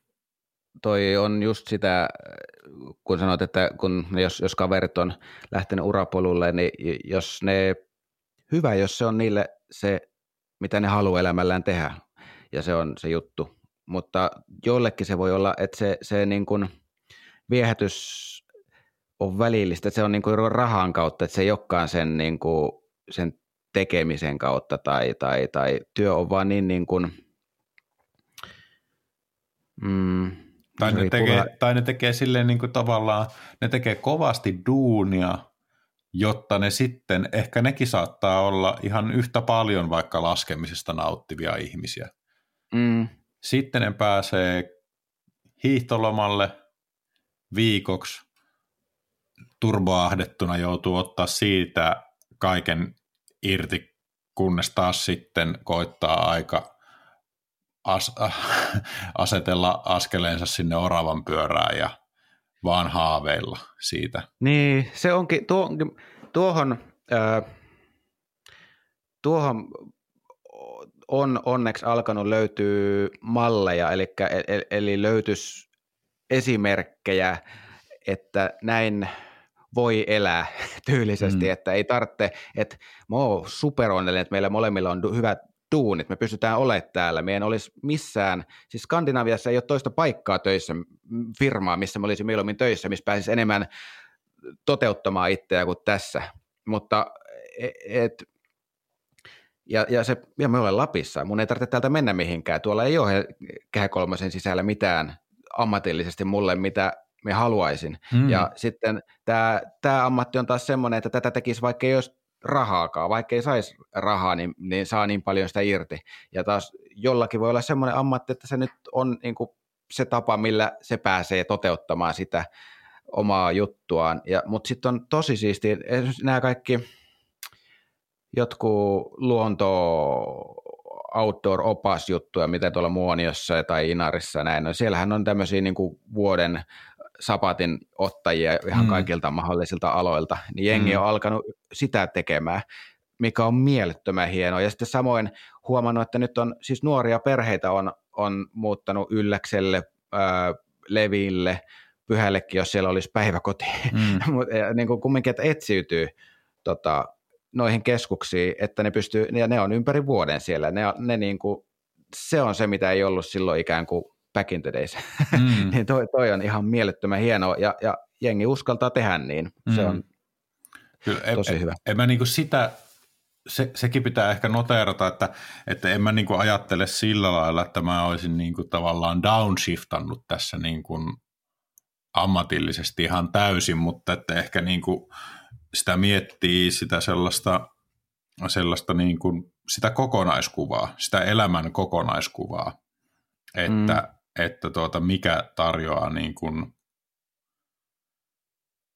sekä tämmöisiä niin kuin työhaasteita, että sitten niin kuin semmoista laadukasta, laadukasta arkea ja, ja tuota, mahdollisuuksia. Se, se, Mm, se on se oma, oma elämän kokemus, mitä jos ei ole niitä päässyt näkemään. Itsellä on ollut eri, hyvin erilaisia kaveriporukoita aina, ja, ja niin kuin ei pelkästään laskupiireissä, vaan niin kuin kouluaikanakin jo, niin et, et on vaan nähnyt erilaisia taustoja, erilaisia usk- niin sit jos, jos vaikka ei ole nähnyt, voi olla niin kuin joskus aikaisemmin sanoin, että, että, että on, on nähnyt, koko, on koko elämä mennyt, vaikka tiedätkö, lähellä eläkettä, eikä ole vaan nähnyt muuta kuin sen oman pienen piirinsä siinä. Kaikkihan me jossain kuplassa ollaan, mutta ei, mm. ei ole nähnyt muuta, niin sitten se on vaikeampi uskaltaa lähteä pois siitä. Mm. Mutta tämä, mm, joo, joo.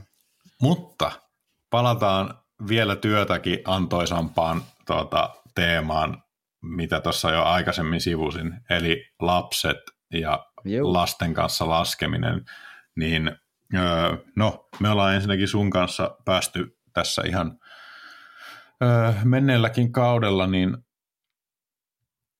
viettämään yhteisiä hetkiä tuolla mäessä ja, ja tuota, sä oot käynyt laskemassa sun, sun poikien kanssa ja, ja tuota, erityisesti niin kuin, varsinkin Niila, Niilalla, niin sillä alkaa olemaan jo tosi kovalla tasolla, varsinkin niin nuoreksi, niin tuota, se laskemisen taso, niin mitä ajatuksia sulla on niin kuin iskänä siellä mäessä? luulen, me o, o, ajattelin, me on hirveästi vierastanut aikaisemmin tämmöistä niin hokidadismia, tiedätkö? Mm. että, että tiedätkö, mun lapset on parhaita eikä kellään ole pitää muuta, mutta jumalauta sitten, kun ne, jos, se mitä niin kuin, taas kun joku, kaikille ihmisille pitäisi löytää joku rakas juttu elämässä, joka on sellainen niin kuin johtotähtenä, vaikka se voi vaihtua, mutta kunhan löytyy joku aina, aina jossain vaiheessa, ettei ole haahuilemassa ihan täysin, mm. niin sama toivoo omille lapsille, että niille löytyisi se niin kuin intohimo johonkin juttuun. Mm. Ja nyt e, e, esimerkiksi sanot Niilasta, niin siihen, sille nyt on löytynyt tämän vuoden alussa tai, tai viime kevään lopussa, kun se ensimmäisen kolmosen, kun se paiskas. Ja, ja, ja tota, sitten nyt se tänä vuonna se on, me asutaan mahtavassa paikassa suoraan Onnesvara alla, me pääsee koulun jälkeen suoraan mäkeen kävelee, niin, tota, niin, niin on ollut tosi kiva huomata, että että se, se, nyt se niin imas sen täysillä. Ja nyt sitten se, ja sitten se halusi lähteä kisoja kiertää, ja sitten on hyvä kaveriporukka. Se taas on toinen juttu, mitä itse on ollut tosi onnellinen, että on ollut hyvä kaveriporukka, ja sillä on niin kuin, harrastusvaiheessa ja kaikkien näiden, mm. tota, kaikkien näiden vuosien, ka- kaikissa näissä jutuissa, niin se kaveriporukka on tosi tärkeä. Että mulla, mulla niin parhaat ystävät on niitä, joiden kanssa on ollut vuorilla. ja mm. niiden, joiden kanssa on päässyt liikkumaan siellä. Että esimerkiksi tämä on tärkeä juttu, että, että laskija ymmärtää tämän nyt, kun te laskijat kuuntelette tai lasku, laskuaiheesta kiinnostuneet kuuntelette. Eli jos sulla on joku kaveri ja te juttelette siitä kaverista, me jutellaan, vaikka jutellaan sun kanssa nyt jostain kaverista Pekka, niin nyt sitten me sanoin, että joo, me tunnen tämän Pekan, mutta en ole laskenut sen kanssa, niin laskijana sinä ymmärrät heti, että mitä tuo tarkoittaa, mikä tuo suhde on siihen tyyppiin. Okei, me tunnen sen, mutta me en ole laskenut sen kanssa. Jos mä oon laskenut sen kanssa, silloin me oikeasti tunnen sen tyypin ja silloin se on, se on niin kuin tota, mä oon ikään kuin sitä mulle rakast, rakkainta aikaa käyttänyt sen kanssa, niin silloin se on, silloin se jakanut, jakanut sen luonnon hetken sillä välineellä, joka on mulle itse ilmaisun muoto, eikä vaan niin kuin harrastus. Se on, se on niin, kun on ilma, ilmaissut itseään tuolla vuorella sen tyypin kanssa ja nähnyt sen, tietää, että se tyyppi tekee tollaisia käännöksiä tohon kohtaan, koska tuossa on tuommoista lunta ja tuossa on tuommoinen vuoren muoto, niin, tota, niin silloin on, on niin sillä laskia ystävyydellä. Ja siitä harppaus lapsiin. Hmm. Eli nyt kun on tota, se, mikä on sua, ja nyt sä oot ollut tämän rakkaan laskijakaverin kanssa siellä vuorella ja sä oot jakanut ne kokemukset siellä. Mutta sitten kun se onkin yhtäkkiä sun omaa verta ja, ja se tekee asioita, mitkä sä oot ikään kuin syöttänyt sinne, Meikin on syöttänyt lumen lukemista sillä tavalla, no meidän kohta ehkä siihen tai joskus myöhemmin, mutta mm. et, et se tekee niitä asioita asi, niin kuin tuhanteen eksponenttiin, mitä siellä luulet, että, että niin kuin se voisi tehdä niitä. Ja se yhdistää niitä juttuja ja nappailee jostain, tiedätkö, se bongas viime keväänä, kun oltiin tota, jossain Freakendissä tai jossain pyhällä ja, ja se näki Oikkosen Antun tekevän jonkun pikkuhypyn ja pikkukäännöksen johonkin, niin se bongas, aah, tuolta, nä, näinkö tuo Anttu teki tuommoisen käännöksen, ja se niin kuin, kun ne alkaa yhdistellä asioita ja tyylejä ihan omaehtoisesti, niin sit se on jotain niin kuin, se on, joo, se on aika iso, iso tunne, se on semmoinen Semmoinen, jota on kuin... vaikea sanoiksi pukea selkeästikin. Ei, se on, se on sitä niin kuin, lapsia ja perhettä rakastaa, mutta sitten, sitten kun, on, kun ne pääsee tekemään sitä, mikä itse, niin kuin, it, it, mitä varten on elää ja hengittää ikään kuin ne laskeminen, niin sitten kun ne, jos, jos joo, se on niin kuin tosi hieno tunne. Mm-hmm. Hei, joo. Jani, mitä sanot? Pitäisikö meidän alkaa tuota pikkuhiljaa pistää tuota hommaa pakettiin Yeah. Tuossa, tuossa tota, tuli sunkin kanssa ehkä jopa johonkin tulevaan episodiin ö, kenties aiheita, lumen lukeminen ja niin poispäin, mutta ö, mun mielestä me saatiin aika hyvin sun tarina meidän ajatuksia tässä vaihettua, niin tuleeko sulla vielä mieleen jotain semmoista, niin kuin, mitä porukan olisi hyvä tietää hahmosta nimeltä Jani Johansen? jotain uutisia tai, tai tuota, mihin? Uutisia. No, tie, se, öö, yksi, mistä on hirveän ylpeä, ylpeä, ylpeä öö, niin kuin tällä tavalla laskuhommissa, on se, kun on, on, on päässyt antamaan palautetta johonkin laskutuotteeseen, esimerkiksi tässä tapauksessa, kun on päässyt antaa ja suunnittelemaan omaa laskuvälinettä Puppalasuksen pusujen kanssa, on päässyt suunnittelemaan omaa modelia, jonka nimi on Terpmis, niin tota, se on, mistä on ihan suunnattoman ylpeä, että on, se, heitä puuttu tietyn tyyppinen suksi ja sitten kun itsellä oli idea, minkälainen olisi täydellinen tämmöinen kevyt leikkisä suomisuksi, niin sitten tota, kun pääsi siihen sitä kehittelemään pitkä aikaa ja vielä kehitellään, niin aika suunnattoman ylpeä on siitä. Eli siis voiko tästä lukea, että, että tuota, on jonkin sortin Jani Johansen ö, Pro tai, tai sitten veli eli Bro model tuota, linjastolta tulossa putken päästä pihalle? Joo, nyt sitä on pari vuotta sitä Tierpes-mallia testailtu ja kyllä se oli jo viime vuonna niin tosi hyvä, että, että uskon pusut voi vahvistaa nyt sitten kaikki, kaikissa kanavissa, että se, jo saataisiko me jo ensi vuonna niitä enemmän linjastolta ulos. Öö, kerro vielä, että minkä tyyppiseen laskemiseen tai minkä tyyppiselle laskijalle se on niin kuin omiaan.